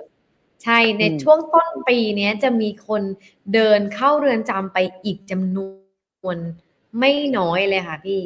แล้วเราจะเห็นได้เลยว่าคือคือคดีมันจะมาเริ่มมาเสร็จเสร็จแต่ช่วงช่วงนั่นแหละต้นต้นปีเพราะว่าแจมเองก็มีคดีที่แจมทำเนาะคดีคดีที่เผารูปของคุณแอมมี่หน้าเรือนจำนั่นก็เป็นอีกคดีหนึ่งที่ที่ประเด็นมาตราหนึ่งร้อยหนึ่งเอ่อหนึ่งหนึ่งสองเหมือนกัน ก็จะพิพากษาในในช่วงต้นปีนี้เหมือนกันคือต้นปียังมีอีกหลายสิบคดี เพราะฉะนั้นเนี่ยเดี๋ยวเดี๋ยวสถิติมันก็จะขึ้นสูงไปอีก แล้วก็มีคดีที่มันยังไม่ได้มีการเข้าสู่กระบวนการอีก ซึ่งจะเพียงว่าการที่คุณเศรษฐาโพสต์เมื่อวานเนาะเมื่อวานเลยวันสองวันเนี่ย โพสต์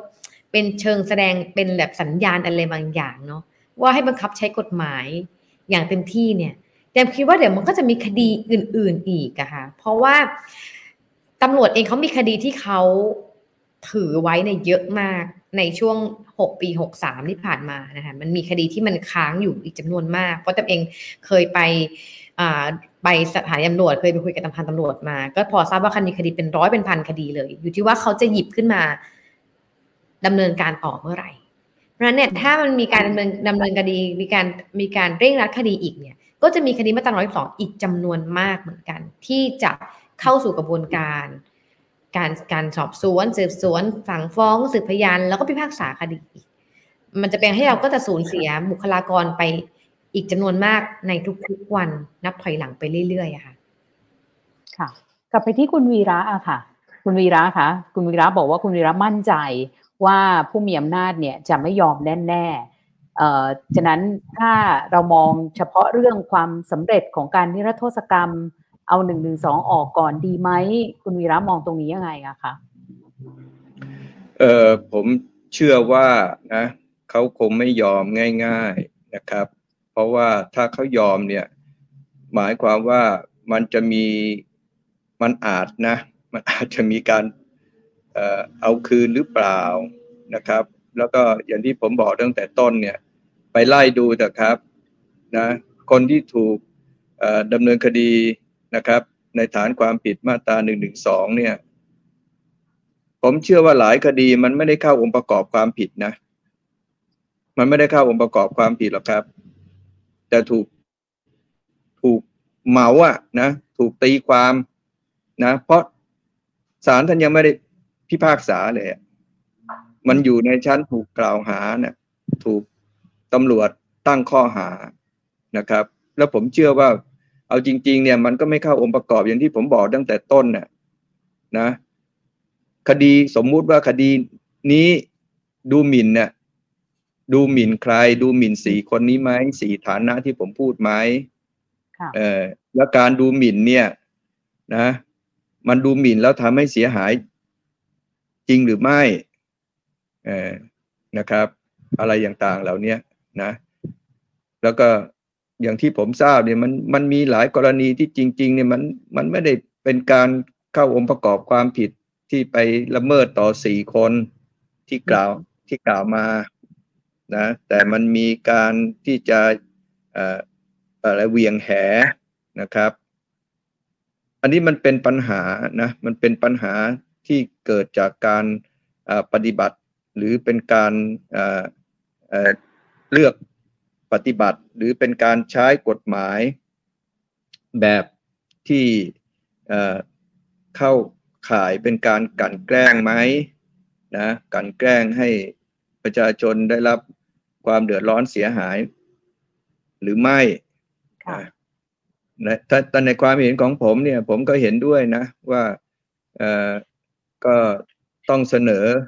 นะครับ เพราะว่าทางฝ่ายโน้นเนี่ย เขายังกล้าเสนอว่าก็ต้องนิรโทษโอ้เสนอคำมันได้เลยน่าจะเรียกว่าต้องนิรโทษ พวกเครื่องมือสังหารได้เลยอะนะครับอืมนะค่ะเอ่อเขายังค่ะเสนอเข้ามาได้เลย ก็ต้องนิรโทษพวกทหารที่ฆ่าประชาชนด้วย ก็ยังกล้าเสนอเข้ามาเลยนะครับอือหือแล้วทั้งฝ่ายนะครับ ประชาชนก็จะเสนอนะครับ ให้นิรโทษนะครับ มาตราคนที่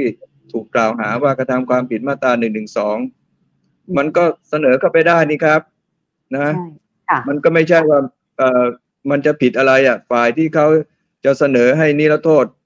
พวกที่ทุจริตเนี่ยเขายังเสนอเข้าได้เลยครับ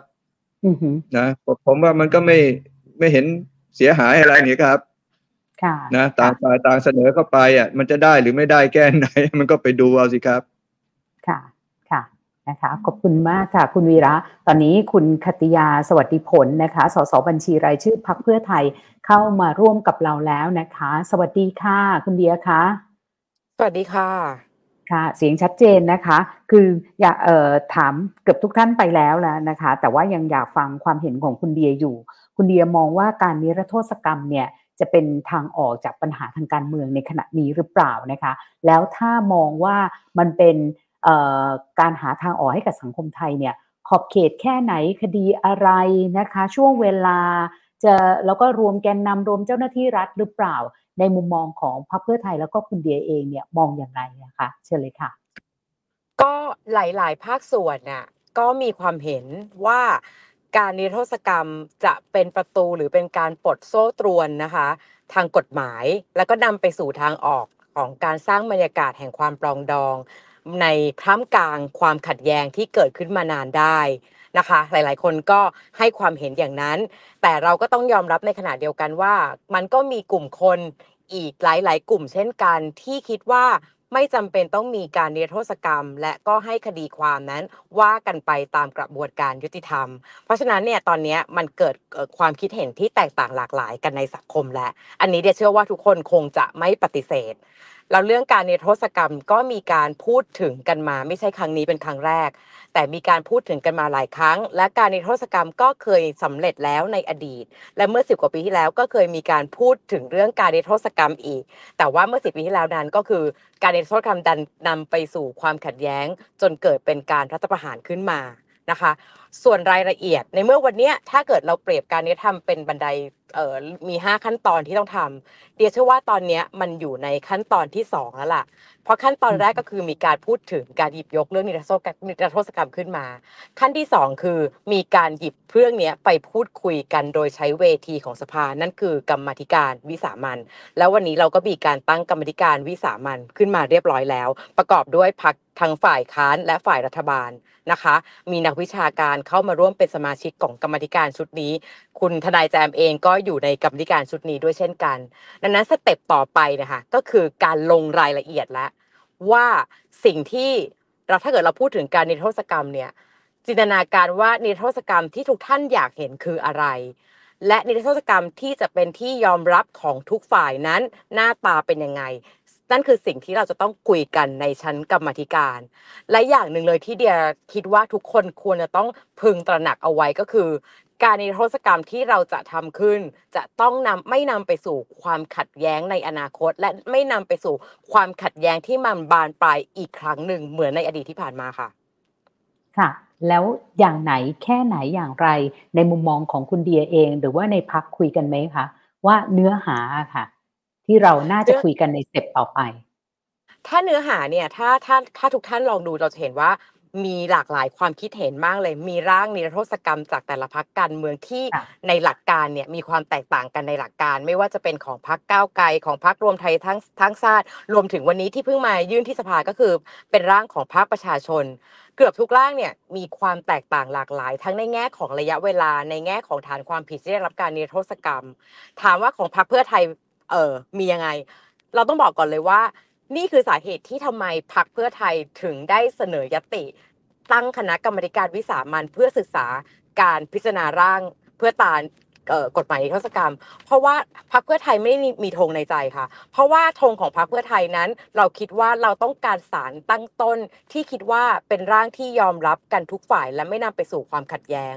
ดังนั้นสิ่งที่กรรมธิการชุดนี้จะคุยกันนั่นก็คือว่าจะรวมจะรวมถึงคดีตั้งแต่ปีไหน รวมถึงฐานความผิดอะไรบ้าง และใครบ้างควรที่จะได้รับการนิรโทษกรรม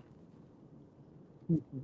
ค่ะ เมื่อไม่มีธงแบบนี้พร้อมที่จะสนับสนุน เนื้อหาของพรรคอื่นๆไหมคะ หรืออย่างวันนี้ที่ไปรับในส่วนของภาคประชาชนนะคะเดียเชื่อว่าในในบางหลักการของในแต่ละร่างเนี่ยเป็นที่ยอมรับได้โดยที่ไม่นำไปสู่ความขัดแย้งครั้งใหม่นะคะ ดังนั้นนะคะอย่างที่บอกว่าเราหวังพึ่งเวทีสภาคือในกรรมธิการชุดนี้ ในการสกัดสิ่งที่เป็นที่ยอมรับของทุกฝ่ายออกมา เดี๋ยวเพราะบรรยากาศในการประชุมกรรมธิการในเดยยังคุยกับอาจารย์ชูศักดิ์ว่าบรรยากาศในวันแรกที่ที่ประชุมกันเนี่ยมันเป็นไปได้ด้วยดี และเราหวังว่าเราจะได้รับเอ่อความร่วมมือจากทุกๆฝ่ายในการที่จะมาแสดงความเห็นกันนะคะค่ะงั้นขอถามกลับไปที่อาจารย์หมอเวงนะคะ คือ เมื่อเมื่อสักครู่เราคุยเรื่องหนึ่งหนึ่งสองซึ่งว่าบางคนก็มองว่ามันอาจจะเป็นปัจจัยที่จะทำให้นิรโทษกรรมเนี่ยไม่สำเร็จ แต่ว่าแล้วถ้าเรามองว่าปัจจัยอะไรที่จะทำให้ร่างกฎหมายนิรโทษกรรมสำเร็จนะคะ อาจารย์มองเรื่องนี้หรือมีข้อแนะนำยังไงบ้างนะคะ คุณกนิกาครับคืออย่างนี้ คือเรื่องนี้นี่นะครับแก่นมันอยู่ที่ หนึ่งหนึ่งสองนะครับ ถ้าหากว่าผมขออนุญาตที่จะตรงไปตรงมากับท่านชมทางบ้านกับพี่น้องประชาชนไทยทั้งประเทศนะครับ คือเราต้องดูความเป็นจริงฮะเวลาไปโหวตกันแล้วเนี่ยคืออาจจะตั้งกรรมธิการอาจจะพูดโน่นพูดนี่ พูดโน่นพูดนี่ จะดูแก่นแท้นะฮะผมดูนะฮะอาจจะผิดก็ได้นะครับ ถ้าผิดก็ช่วยกรุณาแก้ไขผมด้วย นะฮะพรรคการเมืองที่อยู่ในสภาผู้แทนราษฎรก็มี รวมไทยสร้างชาตินะครับ พลังประชารัฐนะครับ แล้วก็ภูมิใจไทย แล้วก็มีพรรคอะไรหน้าของโคราชนะฮะคุณสุวัสดิ์ลิมตะพันลบเนี่ยค่ะ อย่างนี้เป็นต้นนะฮะรวมไปถึงพรรคเพื่อไทยด้วยพรรคเพื่อไทยนี่ผมไม่ได้เข้าไปคลุกวงใน เพราะฉะนั้นผมก็เลยขออนุญาตที่จะไม่แสดงความคิดเห็น ในเรื่องวงใน แต่ผมติดตามข่าวสารจากหน้าหนังสือพิมพ์หรือจากสื่อต่างๆนะฮะก็พบว่ามีผู้หลักผู้ใหญ่หลายคนของพรรคเพื่อไทยนะฮะระดับสูงๆเลยเข้ามาชัดเจนว่าไม่เอาหนึ่งหนึ่งสองเพราะฉะนั้นเมื่อพรรคเพื่อไทยเนี่ยถ้าหากผู้หลักผู้ใหญ่ดังกล่าวที่ผมได้รับทราบจากสื่อนะฮะว่าเขาไม่เอาหนึ่งสองแล้วผมดูระดับผู้ใหญ่ที่ผมติดตามจากสื่อเนี่ยเขามี ศักยภาพในการชี้นำนะฮะผมไม่บอกว่าไปครอบงำหรอกครับ แต่ว่ามีศักยภาพในการที่จะบ่งบอกทิศทางได้ เพราะฉะนั้นพรรคเพื่อไทยผมสำหรับผมนะ ผมคิดว่าพรรคเพื่อไทยไม่เอาครับเขาเอาเฉพาะเอ่ออะไรที่มันไม่ใช่หนึ่งหนึ่งสองนะครับ แล้วพอไปรวมกับรวมไทยสร้างชาติ รวมกับพรรคประชาธิปัตย์นะไปรวมกับพลังประชารัฐไปรวมกับภูมิใจไทยชาติพัฒนาชาติไปรวมกับอะไรค่ะเพราะฉะนั้นค่ะสรุปแล้วก็คือว่า หนึ่งหนึ่งสองเนี่ยล้มเหลวนะฮะเพราะนั้นถ้าถามว่าแล้วนิรโทษจะล้มเหลวไหมไม่ล้มเหลวฮะถ้าหากว่าตัดที่ส่วนที่เป็นหนึ่งหนึ่งสองออกไปปุ๊บเนี่ยก็จะผ่านได้สบาย แต่ที่ผมดีใจอย่างก็คือว่า ขณะนี้เริ่มนะครับ ทุกพักนะผมต้องขออนุญาตที่จะชมทุกพักนะ ว่าตอนนี้ใจกว้างคือยินดีที่จะเอาหนึ่งหนึ่งสองเข้าไปพูดกันในสภาผู้แทนราษฎร ซึ่งในวันนี้ยังมีพักที่ยืนตระงาน ว่าต้องนิรโทษหนึ่งหนึ่งสองด้วยก็คือก้าวไกลเพราะฉะนั้นเราก็จะได้ฟังมุมมองว่าทำไมก้าวไกลถึงสนับสนุนให้มีการนิรโทษหนึ่งหนึ่งสองและทำไมอีกส่วนหนึ่ง ผมดูแล้วในส่วนที่จะสนับสนุนให้นิรโทษหนึ่งสองดูเหมือนจะมีก้าวไกลเท่านั้นนะในวันนี้ก้าวไกลมีหนึ่งห้าหนึ่งใช่ไหมฮะหนึ่งห้าหนึ่งถ้าลบจากห้าร้อยไอ้ส่วนที่เหลือทั้งหมดผมกังวลหรือผมผมเดาใช้คำว่าเดาก็แล้วกัน เขาคงไม่เอาหรอกครับหนึ่งหนึ่งสองเพราะฉะนั้นนิรโทษฉบับที่มีหนึ่งหนึ่งสองด้วยคงตกฮะคงมีนิรโทษฉบับที่ไม่รวมหนึ่งสองนี่ผ่านไปได้ เพราะฉะนั้นตรงนี้คงจะได้ ผมเดาเนี่ยนี่ผมเดาเนี่ยผมวิเคราะห์จากสถานการณ์การเมืองที่เป็นจริงทีนี้ผมขออนุญาตที่จะลงสู่รายละเอียดสักนิดหนึ่งเมื่อกี้ผมพูดพูดในส่วนหนึ่งแล้ว ต้องเรียนว่า1นึเป็นเครื่องมือของคณะรัฐประหารปีหนึ่งเก้านะฮะ ใช้เป็นเครื่องมือทางการเมืองในการปราบปรามผู้ที่มีความคิดเห็นแตกต่างทางการเมืองของตัวเอง มาโดยตลอดนะครับ เพราะฉะนั้นตรงนี้ก็เป็นแม่แบบแล้ว ดังนั้นหนึ่งหนึ่งสองที่ใช้ปัจจุบันเนี่ยจึงเป็นเครื่องมือทางการเมืองของการทำลายผู้ที่มีความเห็นต่างทางการเมือง ผมเรียนแล้วนะครับ ในขณะนี้ผมยังไม่ได้เห็นใครบอกให้ยกเลิกนะฮะไม่มีใครบอกให้ยกเลิกนะทุกคนเคารพสถาบันพระมหากษัตริย์ ทุกคน ถือว่าสถาบันพระมหากษัตริย์นี่เป็นสถาบันสูงส่งอันใครจะละเมิดไม่ได้ทั้งสิ้นนะฮะผมขออนุญาตใช้คำนี้เลยก็ได้ว่า 70 ล้านคนตอนนี้ไม่รู้นะตัวเลขเป็น 70 ล้านหรือ 66 ก็ไม่รู้นะ ไม่มีใครคิดอย่างนั้นนะเพราะฉะนั้นเนี่ยถ้าคิดอย่างตรงไปตรงมาจริง ๆ เนี่ยนะก็ควรจะก็ควรจะนะฮะก็ควรจะนิรโทษหนึ่งหนึ่งสองด้วย แต่ผมดูแล้วเนี่ยความหวังผมริบปีเต็มแก่นะคราวนี้ประเด็นต่อมาก็คือมันอาจจะ ข้ามไปยังประเด็นแรกที่คุณกานิการถามแต่มันเกี่ยวข้องกับประเด็นนี้ ถ้าคุณไม่นิรโทษหนึ่งสองนะ ผมว่าไอ้ความครุกรุ่นทางการเมืองไม่จบนะผมไม่อยากจะใช้ว่าความขัดแย้งทางการเมือง แล้วมันจะเป็นประดังประเดกลายเป็นเรื่องรุนแรงทางการเมืองผมได้กล่าวเรียนตั้งแต่ต้นแล้วนะครับว่า กรุณาเถอะครับอย่าอย่าก่อกรณี 6 ตุลาซ้ำเดิมอีกทีเลย ถ้าหากเกิดกรณี 6 ตุลาซ้ำเดิมอีกทีผมว่ามันคงจะหนักหนาสาหัสกว่าเก่าอีกเยอะเพราะฉะนั้นอย่าเลยครับ แต่ในเมื่อคุณไม่นิรโทษ1นึนี่ไอ้ประเด็น1นึก็ยังครุกุ่นอยู่อีกต่อไปอ้าวสมมติไม่หนึ่งหนึ่งไม่นิรโทษ1นึแล้วจะทำยังไงคุณหมอ ผมก็ว่านะตอนนี้เนี่ยรัฐสภาชุดปัจจุบันเนี่ย ผมก็เห็นสิ่งดีๆหลายอย่างเนี่ยเขามีลานประชาชนเนี่ย เพื่อให้ประชาชนนี่ไปแสดงความคิดเห็นทางการเมืองได้นะครับไอันนี้ก็เป็นวิถีทางอันหนึ่งนะครับ เพื่อที่จะป้องกัน ไม่ให้เกิดการประทะกันทางการเมืองอย่างรุนแรงขึ้นมาได้ คือถ้าหากประชาชนที่มีความเห็นต่างแล้วก็ต้องการแสดงออกทางการเมืองก็มาเลยฮะเชิญมาเลยคราวนี้หนึ่งหนึ่งสองนี่ผมอยากจะให้เป็นเวทีเฉพาะเลย รัฐบาลควรจะต้องใจกว้าง รัฐบาลควรจะต้องเป็นเจ้าภาพนะครับ ใช้ห้องประชุมใหญ่นะฮะของรัฐสภา แล้วก็เชิญคนที่มีความคิดเห็นในเรื่องแก้ไขหนึ่งหนึ่งสองอาจจะเชิญย้อนอดีตไปถึงคอรกอเลยก็ได้ ผมทบทวนอดีตนิดหนึ่งก็คือ ตอนนั้นเนี่ยผมก็เป็นสสอยู่นะครับคอรกอก็เสนอขึ้นมาเนี่ยขออนุญาตเรียนท่านผู้ชมทางบ้าน โดยไม่ได้มีจุดมุ่งหมายในการที่จะไปก้าวล่วง หรือทำให้พรรคเพื่อไทยเสียหายนะครับแต่ว่าพอคอรกอเสนอขึ้นไปนี่นะครับ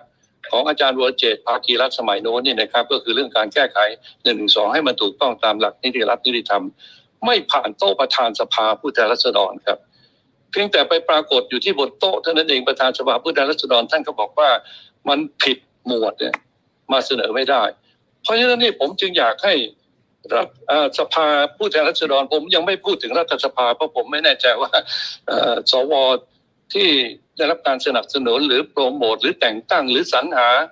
โดยคอสชเนี่ยเขาจะคิดยังไง เพราะว่าดูดูเหมือนว่ามีสวจำนวนหนึ่งเนี่ยมันไปไกลมากเสียเหลือเกินจนพูดกันลำบาก ดังนั้นผมว่าเริ่มต้นที่สภาผู้แทนราษฎรก็ได้ นะแล้วถ้าเป็นไปได้นี่รัฐบาลน่าจะเป็นเจ้าภาพเลย ก็คือเชิญคนที่มีความเห็นต่างเรื่องหนึ่งสองทั้งหมดเนี่ยมาพูดคุยกันในห้องประชุม เปิดเป็นปีๆไปเลยนะครับจนพยายามหาข้อสรุปที่ตรงกันได้ แล้วก็เดินไปตามนั้น อย่างเช่นมันควรจะต้องมีโทษขั้นต่ำไหมอย่างเช่น โทษขั้นสูงนี่สิบห้าปีมันสมควรหรือเปล่า อย่างเช่น การฟ้องแบบใครต่อใครนี่เห็นอะไรขึ้นมาก็ฟ้องได้ อย่างเช่นที่คุณวิระก็พูดเมื่อสักครู่นี่พูดดีมาก คือคุณวิระเขามีความรู้ทางกฎหมายดีนะฮะนะคุณวิระอ้าวผมขออนุญาตข้ามไปแล้วกันเพราะผมไม่ต้องการที่ให้ประเด็นละเอียดอ่อนมาปรากฏอยู่ในรายการนี้นะครับ ก็คือมันมีมุมเยอะแยะเลยในการที่จะต้องคนเขาสงสัยอะแล้วคนเขาอยากแสดงความคิดเห็น เพราะฉะนั้นเนี่ยเพื่อไม่ให้นะฮะไม่ให้มีโอกาสที่กลายเป็น วิกฤตทางการเมืองขึ้นมาต่อไปในข้อซึ่งมันจะตอบคำถามแรกที่คุณกนิการถามว่าการนิรโทษจะเป็นทางออกจากปัญหาทางการเมืองไทยในปัจจุบันได้หรือไม่ คือถ้าหากว่าไม่นิรโทษหนึ่งสองมันก็ยังคุกกุ่นอยู่ และวิธีการที่จะดับไฟนี้ก็คือเปิดให้มีการพูดจากันนะครับ อย่างเปิดเผยแล้วก็ถ้าหากทำสำเร็จนะต่อไปในอนาคตเนี่ยเราก็ควรจะให้สภาผู้แทนราษฎร หรือถ้าเป็นไปได้รัฐสภาเนี่ยเป็นเจ้าภาพเปิดโอกาสให้คนที่มีความคิดเห็นทางการเมืองที่แตกต่างจากอำนาจรัฐนี่นะมาคุยกันเพื่อหาทางออก อย่างนี้มันจะยุติความขัดแย้งทางการเมืองด้วยสันติวิธีได้อย่างสง่างามเลยครับ ค่ะ ค่ะทีนี้อยากฟังค่ะ ขอบคุณค่ะ คุณหมอคะแต่อยากเปิดโอกาสให้คุณเดียขัตยานิดนึงค่ะ เพราะว่าคือคุณเดียบอกว่าทางพรรคเพื่อไทยเนี่ยไม่มีธง ก็เลยสนับสนุนเรื่องของการตั้งการคณะกรรมการวิสามันเรื่องนิรโทษกรรมขึ้นมาดูนะคะว่าควรจะมีเนื้อหาอะไรอย่างไง แต่ว่าก็หลาย ๆ คนก็บอกว่าพรรคเพื่อไทยนี่ก็น่าจะเป็นอีกพรรคหนึ่งที่ไม่เอาหนึ่งหรือสองไหมว่าจะไม่พูดออกมาอย่างชัดเจนมีแบบนั้นไหมหรือไม่อย่างไรอะคะเชิญค่ะทางท่านเอ่ออาจารย์ชูศักดิ์เสรีดินนะคะ ในฐานะประธานกรรมธิการวิสามันเนี่ยท่านพูดเลยว่าเรื่องหนึ่งหนึ่งสองเนี่ย ไม่ปิดกั้นที่จะเอาเข้ามาสู่การพิจารณาของทางกรรมธิการค่ะนะคะเพราะเราต้องยอมรับอย่างหนึ่งว่าในในเรื่องของมาตราหนึ่งหนึ่งสองเนี่ย คนที่โดนคดีเนี่ย มีทั้งโดนด้วยตัวตามตัวเนื้อหากับตามกระบวนการ ดังนั้นเนี่ยเราก็คิดว่าไม่น่าจะปิดกั้นในการที่จะเอามาพูดคุยในกรรมธิการ ว่ารายละเอียดของแต่ละคดีที่โดนมาตราหนึ่งสองนั้น คืออะไรยังไงบ้างค่ะค่ะค่ะขอบ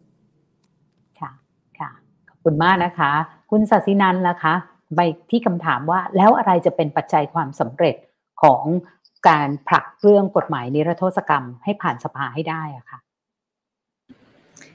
ปัจจัยการสำเร็จจำว่าอยู่ที่นักการเมืองนั่นแหละค่ะ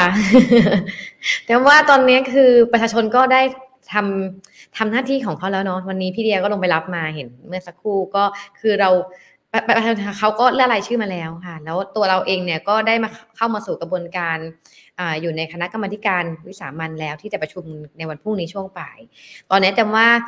ปัจจัยสำคัญก็คืออยู่ที่พวกเรานักการเมืองที่อยู่ในคณะกรรมการที่เราจะพูดคุยกันนั่นแหละค่ะว่าว่าเราจะพูดคุยกันไปในทิศทางไหน ถ้าเราตั้งด้วยผลประโยชน์ของประชาชนเป็นที่ตั้งนะคะจะคิดว่าการพูดคุยกันเนี่ยก็อาจจะผ่านไปได้ด้วยดี เต็มเต็มเต็มพยายามมอง ในแง่ที่ ที่เป็นความหวังไว้ก่อนนะคะ ต้องขออภัยคุณหมอเวงแล้วก็พี่วิระด้วยเต็มอาจจะมองในมุมที่เป็นความหวัง เพราะว่าเต็มรู้สึกว่าถ้าถ้าถ้าทุกวันเราตื่นมาด้วยความรู้สึกว่ามันไม่มีความหวังมันจะไม่มีแรงทำงานนะพี่ เพราะฉะนั้นเนี่ยมันต้องมีความหวังไว้ก่อนว่ามันว่ามันเป็นไปได้ค่ะพอถ้าเราคิดว่ามันเป็นไปได้ เราก็จะมีแรงที่จะตื่นทุกเช้าไปทำงานอย่างเต็มที่มากขึ้น ก็ยังมีความเชื่อค่ะเพราะอย่างที่พี่เดียบอกว่าท่านอาจารย์ชูศักดิ์อะค่ะในวันแรกที่มีการประชุมเนี่ย ท่านก็ ท่านไม่ได้ปิดประตูที่จะนำหนึ่งสองเข้ามาพูดคุย อย่างน้อยเป็นอีกหนึ่งอีกหนึ่งสัญญาณที่ดีที่แจมเห็นว่าอย่างน้อยๆเนี่ยเรายังสามารถเอามาพูดคุยกันในวงของคณะกรรมการได้ ก็คาดหวังว่าในการประชุม 60 วันต่อจากนี้ค่ะ ก็จะเป็นการประชุมอย่างมีคุณภาพ แล้วก็มีการนำเหตุผลข้อเท็จจริงต่าง ๆ เข้ามาในคณะกรรมการให้มากที่สุด เพื่อที่จะพูดคุยกันต่อไปในอนาคต แล้วก็จะเป็นปัจจัยของความสำเร็จหรือไม่แต่คิดว่า นักการเมืองนั่นแหละค่ะเป็นเป็นเป็นคีย์สักเซสสำคัญค่ะ ค่ะ คุณวีระล่ะคะ อะไรจะเป็นปัจจัยความสำเร็จต้องเพิ่มเติมอะไรด้วยหรือเปล่าคะเชิญค่ะ ถ้าจะให้เกิดประโยชน์ต่อทุกฝ่ายอย่างแท้จริงนะครับ มันก็ต้องขึ้นอยู่กับเอ่อการยอมรับนะ มีการเปิดใจกัน รับฟังกันนะครับ อย่างจริงจัง แล้วก็จริงใจ ถ้ารับฟังอย่างจริงจัง อย่างเดียวไม่จริงใจ มันก็คงไม่ไม่เกิดผลเท่าเท่าที่ควรนะครับทั้งหมดเนี่ยก็ต้องขึ้นอยู่กับวุฒิภาวะของผู้ที่เป็นตัวแทนของประชาชนเข้าไปทำหน้าที่นะครับในในในสภานะครับ หรือในเวทีที่จะมีการพูดคุยกันเกี่ยวกับประเด็นเรื่องนี้ แต่ผมอยากจะให้เรานะครับ มาดูความเป็นจริงของชีวิตทำไมเนี่ยเราถึงต้องมาถึงจุดนี้ทำไมเราถึงจะต้องมาคุยกันนะ ว่าปัญหาความขัดแย้งทางการเมืองที่เกิดขึ้นเนี่ยนะจนนำมาสู่ว่าเราจะต้องมีการนิรโทษกรรมทางการเมืองเนี่ย ถามว่า ทำไมมันเกิดขึ้น แล้วเกิดขึ้นอีก ในอนาคต มันจะเกิดขึ้นอีกได้ไหม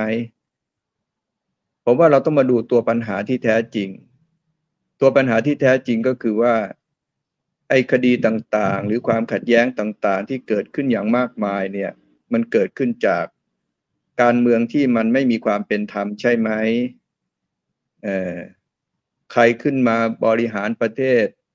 นะอยู่ในยุคที่มีการได้อำนาจมาชอบทำไหมมาจากการเลือกตั้งหรือไม่ มาจากการเลือกตั้งของประชาชนจริงหรือไม่ มีการโกงไหมมีการเอาเปรียบกันไหมแล้วเข้ามาแล้วบริหารประเทศ มีการรับฟังเสียงประชาชนไหมนะครับทำไมในประเทศอื่นๆเนี่ยเขาถึงไม่ประเทศเขาไม่ต้องเดินมาถึงจุดอับแบบนี้ ประเทศเขาไม่เห็นต้องมามีเรื่องของการนิรโทษกรรมแบบนี้เกิดขึ้นในทางการเมือง ผมว่าสาเหตุหนึ่งก็เพราะว่าประเทศเขาเนี่ยนะครับเขามีความเป็นประชาธิปไตยนะความเท่าเทียมกันของคนในชาติ มันก็ไม่มีช่องว่างมาก ไม่มีการเอาเปรียบกันมาก ประชาชนก็มีทางออกนะครับ แล้วเขาก็ไม่มีการใช้ ผู้มีอำนาจจงใจว่าผู้มีอำนาจเขาก็ไม่ได้เอาเป็นเอาตายกับประชาชนที่ขึ้นมาเรียกร้องหรือขึ้นมาท้าทายอำนาจเขาผมว่าถ้าถ้าเรายังไม่เข้าใจปัญหาที่แท้จริงตรงเนี้ยนะครับนิรโทษกรรมครั้งนี้จบ มันก็มีอีกนะครับนะตราบใดที่ประเทศไทยเนี่ย ถ้าผู้มีอำนาจยังจ้องที่จะเอาเปรียบนะ แล้วมันก็ยังเปิดโอกาสให้กับ ผู้ที่จะเข้ามาสู่อำนาจด้วยวิธีที่ไม่เป็นไปตามวิถีประชาธิปไตย เช่น รัฐประหารเนี่ยนะถ้าเกิดมันมีการรัฐประหารเกิดขึ้นอีกเนี่ย ผมถามหน่อยเถอะนะประชาชนเขาจะยอมเลยครับเขาก็ต้องลุกขึ้นมาคัดค้านเขาต้องมันก็มีปัญหาอีกอะครับนะผมว่าเออเราคิดจะแก้แต่ปัญหาเฉพาะหน้า แต่ไม่คิดที่จะแก้ปัญหาที่แท้จริง ประเทศมันก็วนอยู่อย่างนี้แหละครับนะเหมือนกับที่เราเกิดการรับประหารเกิดขึ้น ซ้ำแล้วซ้ำเล่าเนี่ยมันก็วนอยู่อย่างนี้แหละครับนะเพราะเราแก้ปัญหาที่จะไม่ให้มีการรับประหารเกิดขึ้นอีก เราก็แก้ไม่ได้นะ ตรงนี้แหละครับที่ผมผมมองนะ ผมมองจากประสบการณ์แล้วก็จากความเป็นจริงของชีวิต นะครับ ไม่ใช่มโน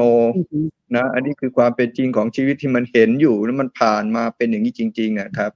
แล้วก็ไม่อยากจะให้เหตุการณ์มันซ้ำรอยนะครับ แล้วก็เกิดขึ้นอีกไม่รู้จบ เมื่อไหร่มันจะเมื่อไหร่มันจะมีอะไรอะสังคมที่ประชาชนรู้สึกว่า โอเคเขาจะใช้กฎหมายเขาพึ่งกฎหมาย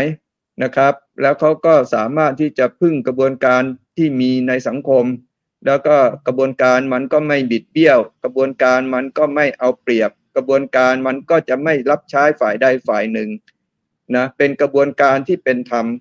นะครับเกิดขึ้นในสังคม เพราะว่าไอ้ปัญหาความขัดแย้งต่างๆเนี่ยโดยเฉพาะความขัดแย้งทางการเมือง มันก็จะลดลงอย่างมากทีเดียวครับ แล้วก็ไม่เกิดปัญหาที่ทำให้ประเทศเกิดความเสียหายอย่างที่เคยเกิดมา แล้วก็จนมาถึงปัจจุบันนี้ครับ ค่ะ ทีนี้มีคำถามช่วงสุดท้ายแล้วคงมีคำถามจากทางบ้านสามคำถามนะคะเอ่อให้แต่ละท่านเลือกตอบได้เลยนะคะเเดี๋ยวอ่านคำถามก่อน เรื่องขบวนเสด็จ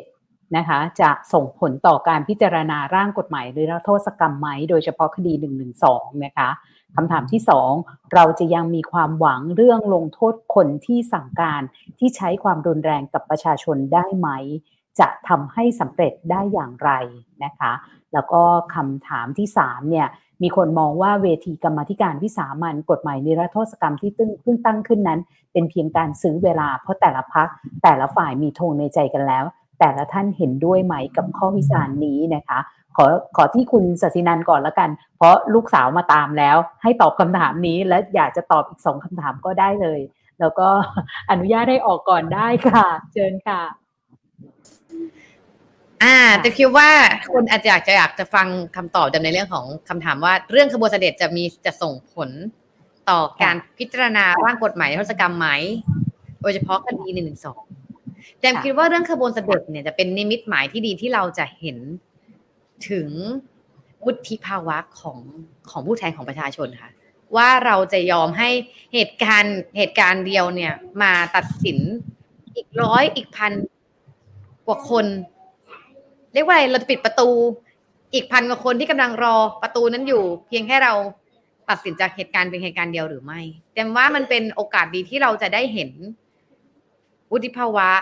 ความเป็นผู้ใหญ่ ความเป็นผู้นำของนักการเมืองค่ะ ว่าจะ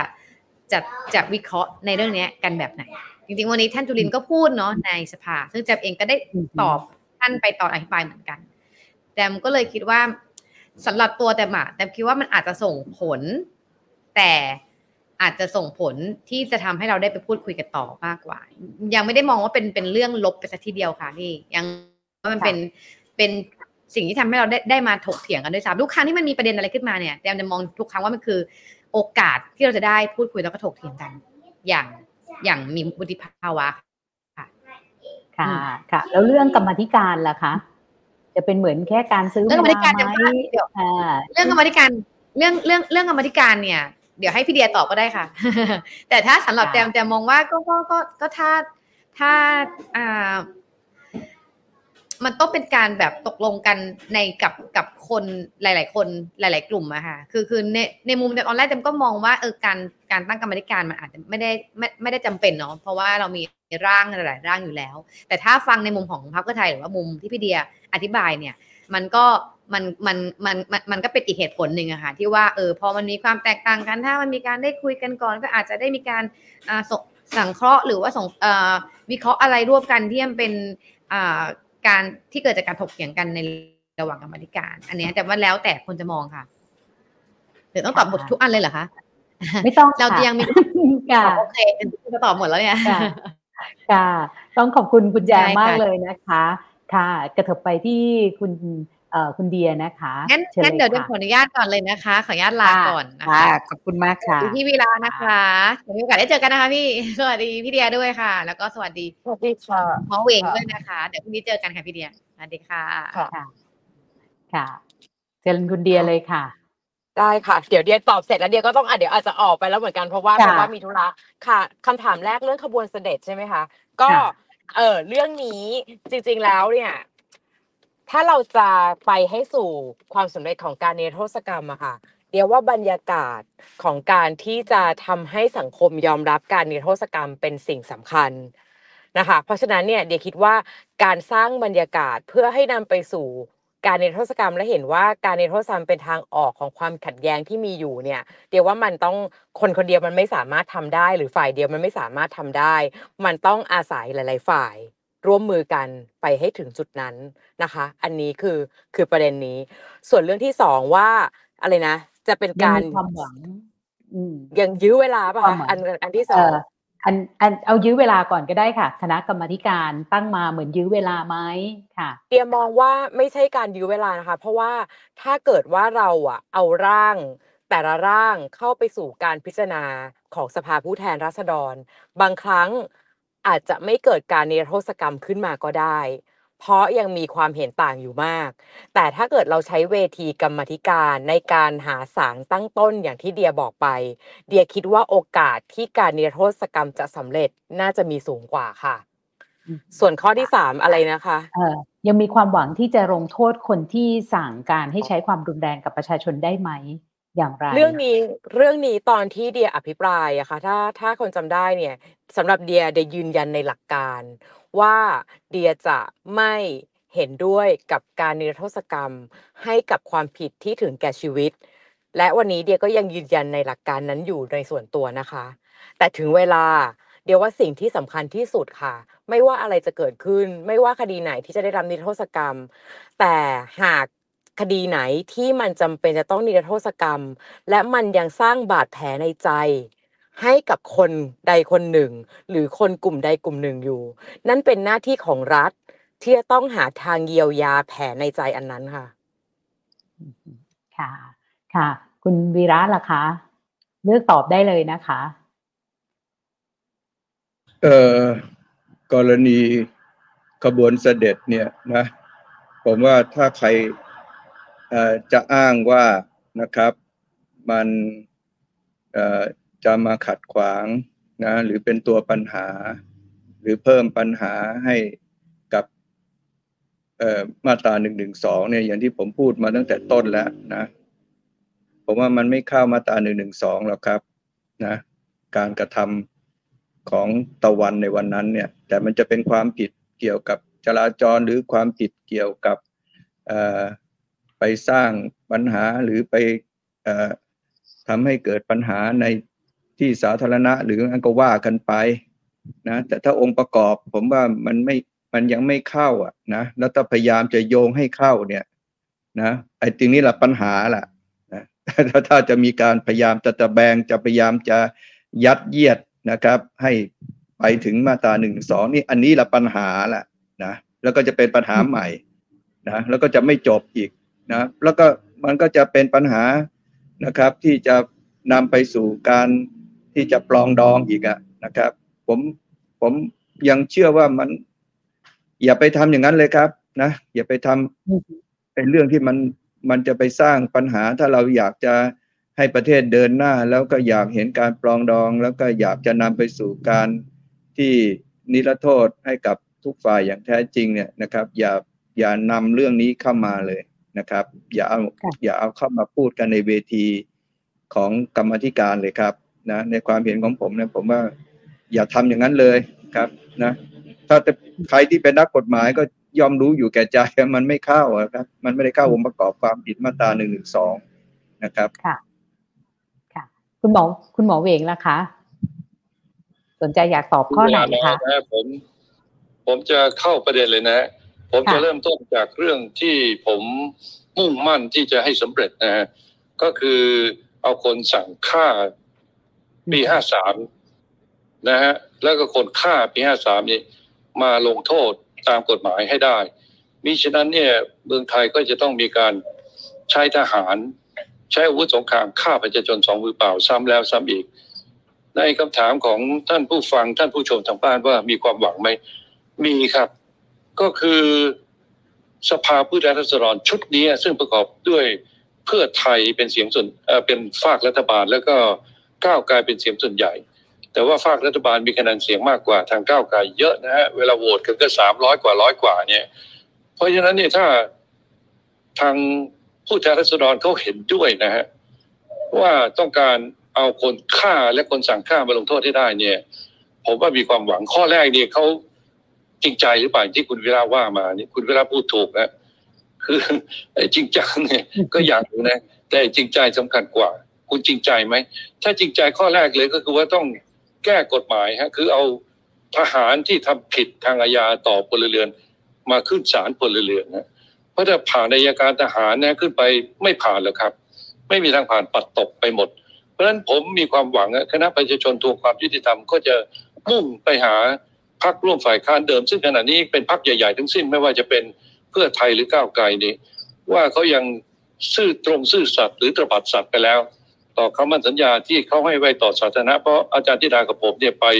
ยื่นหนังสือให้พรรคร่วมฝ่ายค้านซึ่งขณะนี้ก็คือพรรคเพื่อไทยที่เป็นรัฐบาลอยู่ แล้วก็พรรคก้าวไกล แล้วก็พรรคประชาชาติเสรีรวมไทยและเพื่อชาติเขารับปากว่าโอเคครับทำแน่นอนนะครับ แต่วันนี้เนี่ย ยังจำคำมั่นสัญญาที่เขาไว้ไปไว้ไปกับประชาชนหรือเปล่า ไม่ใช่กับผมนะฮะเพราะนั้นสื่อมาทำข่าวเยอะแล้วนอกจากนี้ก็10เมษาที่อนุสรสถานเขาก็พูดอีกทีนะต่อสาธารณะว่าทำครับ เพราะฉะนั้นเราจะพยายามผลักดันนะฮะโดยเฉพาะยิ่งก็คือเพื่อไทยถ้าเพื่อไทยโอเคนะ เพื่อไทยจับมือก้าวไกลสำเร็จแล้วนะครับเป็น290กว่านะครับ ผมเกรงว่าพลังประชารัฐก็ดีหรือรวมไทยสร้างชาติก็ดีเขาคงจะเขาคงจะไม่ยอมเพราะข้างในนั้นนี่ นะแกันของพรรคของเขาก็คือทหารคอสชนั่นเองนะเพราะฉะนั้นหนึ่งนี่คือแก้กฎหมายตัวนี้ ส่วนเรื่องกฎหมายพลเรือนเนี่ยยังเป็นลำดับรองลงมา ข้อที่สองก็คือว่าเราจะเดินหน้าในการตั้งคณะกรรมการร่วมระหว่างภาครัฐกับคณะญาติที่เสียชีวิตรวมทั้งตัวแทนของฝ่ายญาติ เช่นอาจจะมีทนายความเนี่ยเข้ามาร่วมเพื่อตะคุบคือมาว่ายึดกลุ่มเรื่องนี้ไปจนกว่าให้ถึงที่สุดนะครับ เพราะฉะนั้นถ้าเราทำเรื่องทำเรื่องนี้ได้สำเร็จนะฮะมีความหวังครับในการที่จะเอาทหารที่ฆ่าประชาชน แล้วก็คนสั่งฆ่าประชาชนสองมือเปล่าเนี่ย มาลงโทษตามกฎหมายได้ อีกเรื่องหนึ่งก็คือว่าเรายังดำเนินการมุ่งมั่นไม่ปล่อยวางคือให้ยอมรับเขตอำนาจศาลอาญาพิเศษระหว่างประเทศ เฉพาะกรณีเมษาพฤษภาปีห้าสามนะฮะฟังชัดๆนะฮะ ฉพาะค่ะกรณีเมษาพฤษภาห้าสามเพราะฉะนั้นคนที่เกี่ยวข้องก็จะมีสอชกับรัฐบาลสมัยนั้นรัฐบาลที่เกี่ยวข้องก็คือ คนที่มีอำนาจในการกำกับดูแลการปราบปรามประชาชนนะฮะเพราะฉะนั้นตรงนี้มีความหวังครับทีนี้ข้อต่อมานี่ก็คือ ถามว่าเอ่อเวทีกรรมธิการกฎหมายที่เพิ่งตั้งขึ้นมาเป็นการซื้อเวลา เพราะแต่ละพักแต่ละฝ่ายมีธงในใจแล้ว แล้วท่านเห็นด้วยกับข้อวิจารณ์นี้หรือไม่อย่างไร ผมเห็นด้วยครับ อย่างที่เมื่อกี้ผมพูดไปแล้วนะฮะอาจารย์ชูศักดิ์นี่ผมเคารพนะฮะเพราะว่าสำหรับผมนี่ผมถือว่าอาจารย์ชูศักดิ์มาสวนรองนายกรัฐมตรีภูมิธรรมเวชยชัยเลยนะครับ เพราะว่าภูมิธรรมเวชยชัยบอกว่าเขาจะทำประชามติโดยถามว่าประชาชนเห็นด้วยกับการยกร่างรัฐธรรมนูญฉบับใหม่โดยยกเว้นมาโดยไม่แก้หมวดหนึ่งหมวดสองเห็นไหมฮะหลุดไอ้คำว่าเลือกตั้งสสรสสรจากประชาชนทั้งประเทศที่เขา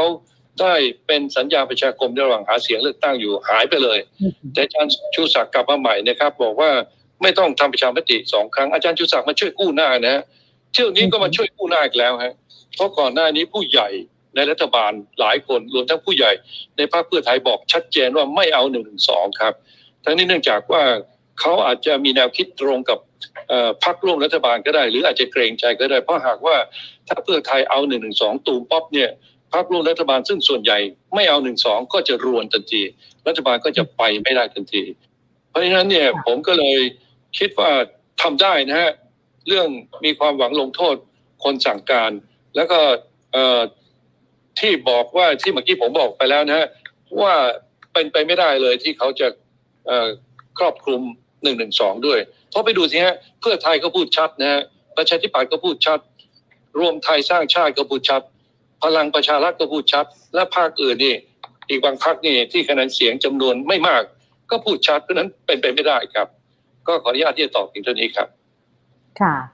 ยังไงก็ตามนะคะ ก็ดิฉันคิดว่าเราต้องหาทางออกเนาะให้กับสังคมไทยนะคะ วันนี้หน้ารัฐสภาเนี่ยก็มีกิจกรรมส่งรักให้ถึงสภาถามหาความยุติธรรม พื่อนิรโทษกรรมประชาชน การรวบรวมรายชื่อเพื่อเสนอกฎหมายเนี่ยได้ถึงเกือบ 36,000 รายชื่อเลยนะคะ ที่เหลือเนี่ยแน่นอนว่าเราคงต้องติดตามเรื่องนี้ เหมือนอย่างที่วิทยากรทุกท่านบอกนะคะ วันนี้ต้องขอบคุณมากๆนะคะ อาจจะมีความขลุกขลักบ้างในเชิงเทคนิคนะคะ ต้องขอบคุณทั้งคุณคติยาสวัสดิผล สสบัญชีรายชื่อพักเพื่อไทย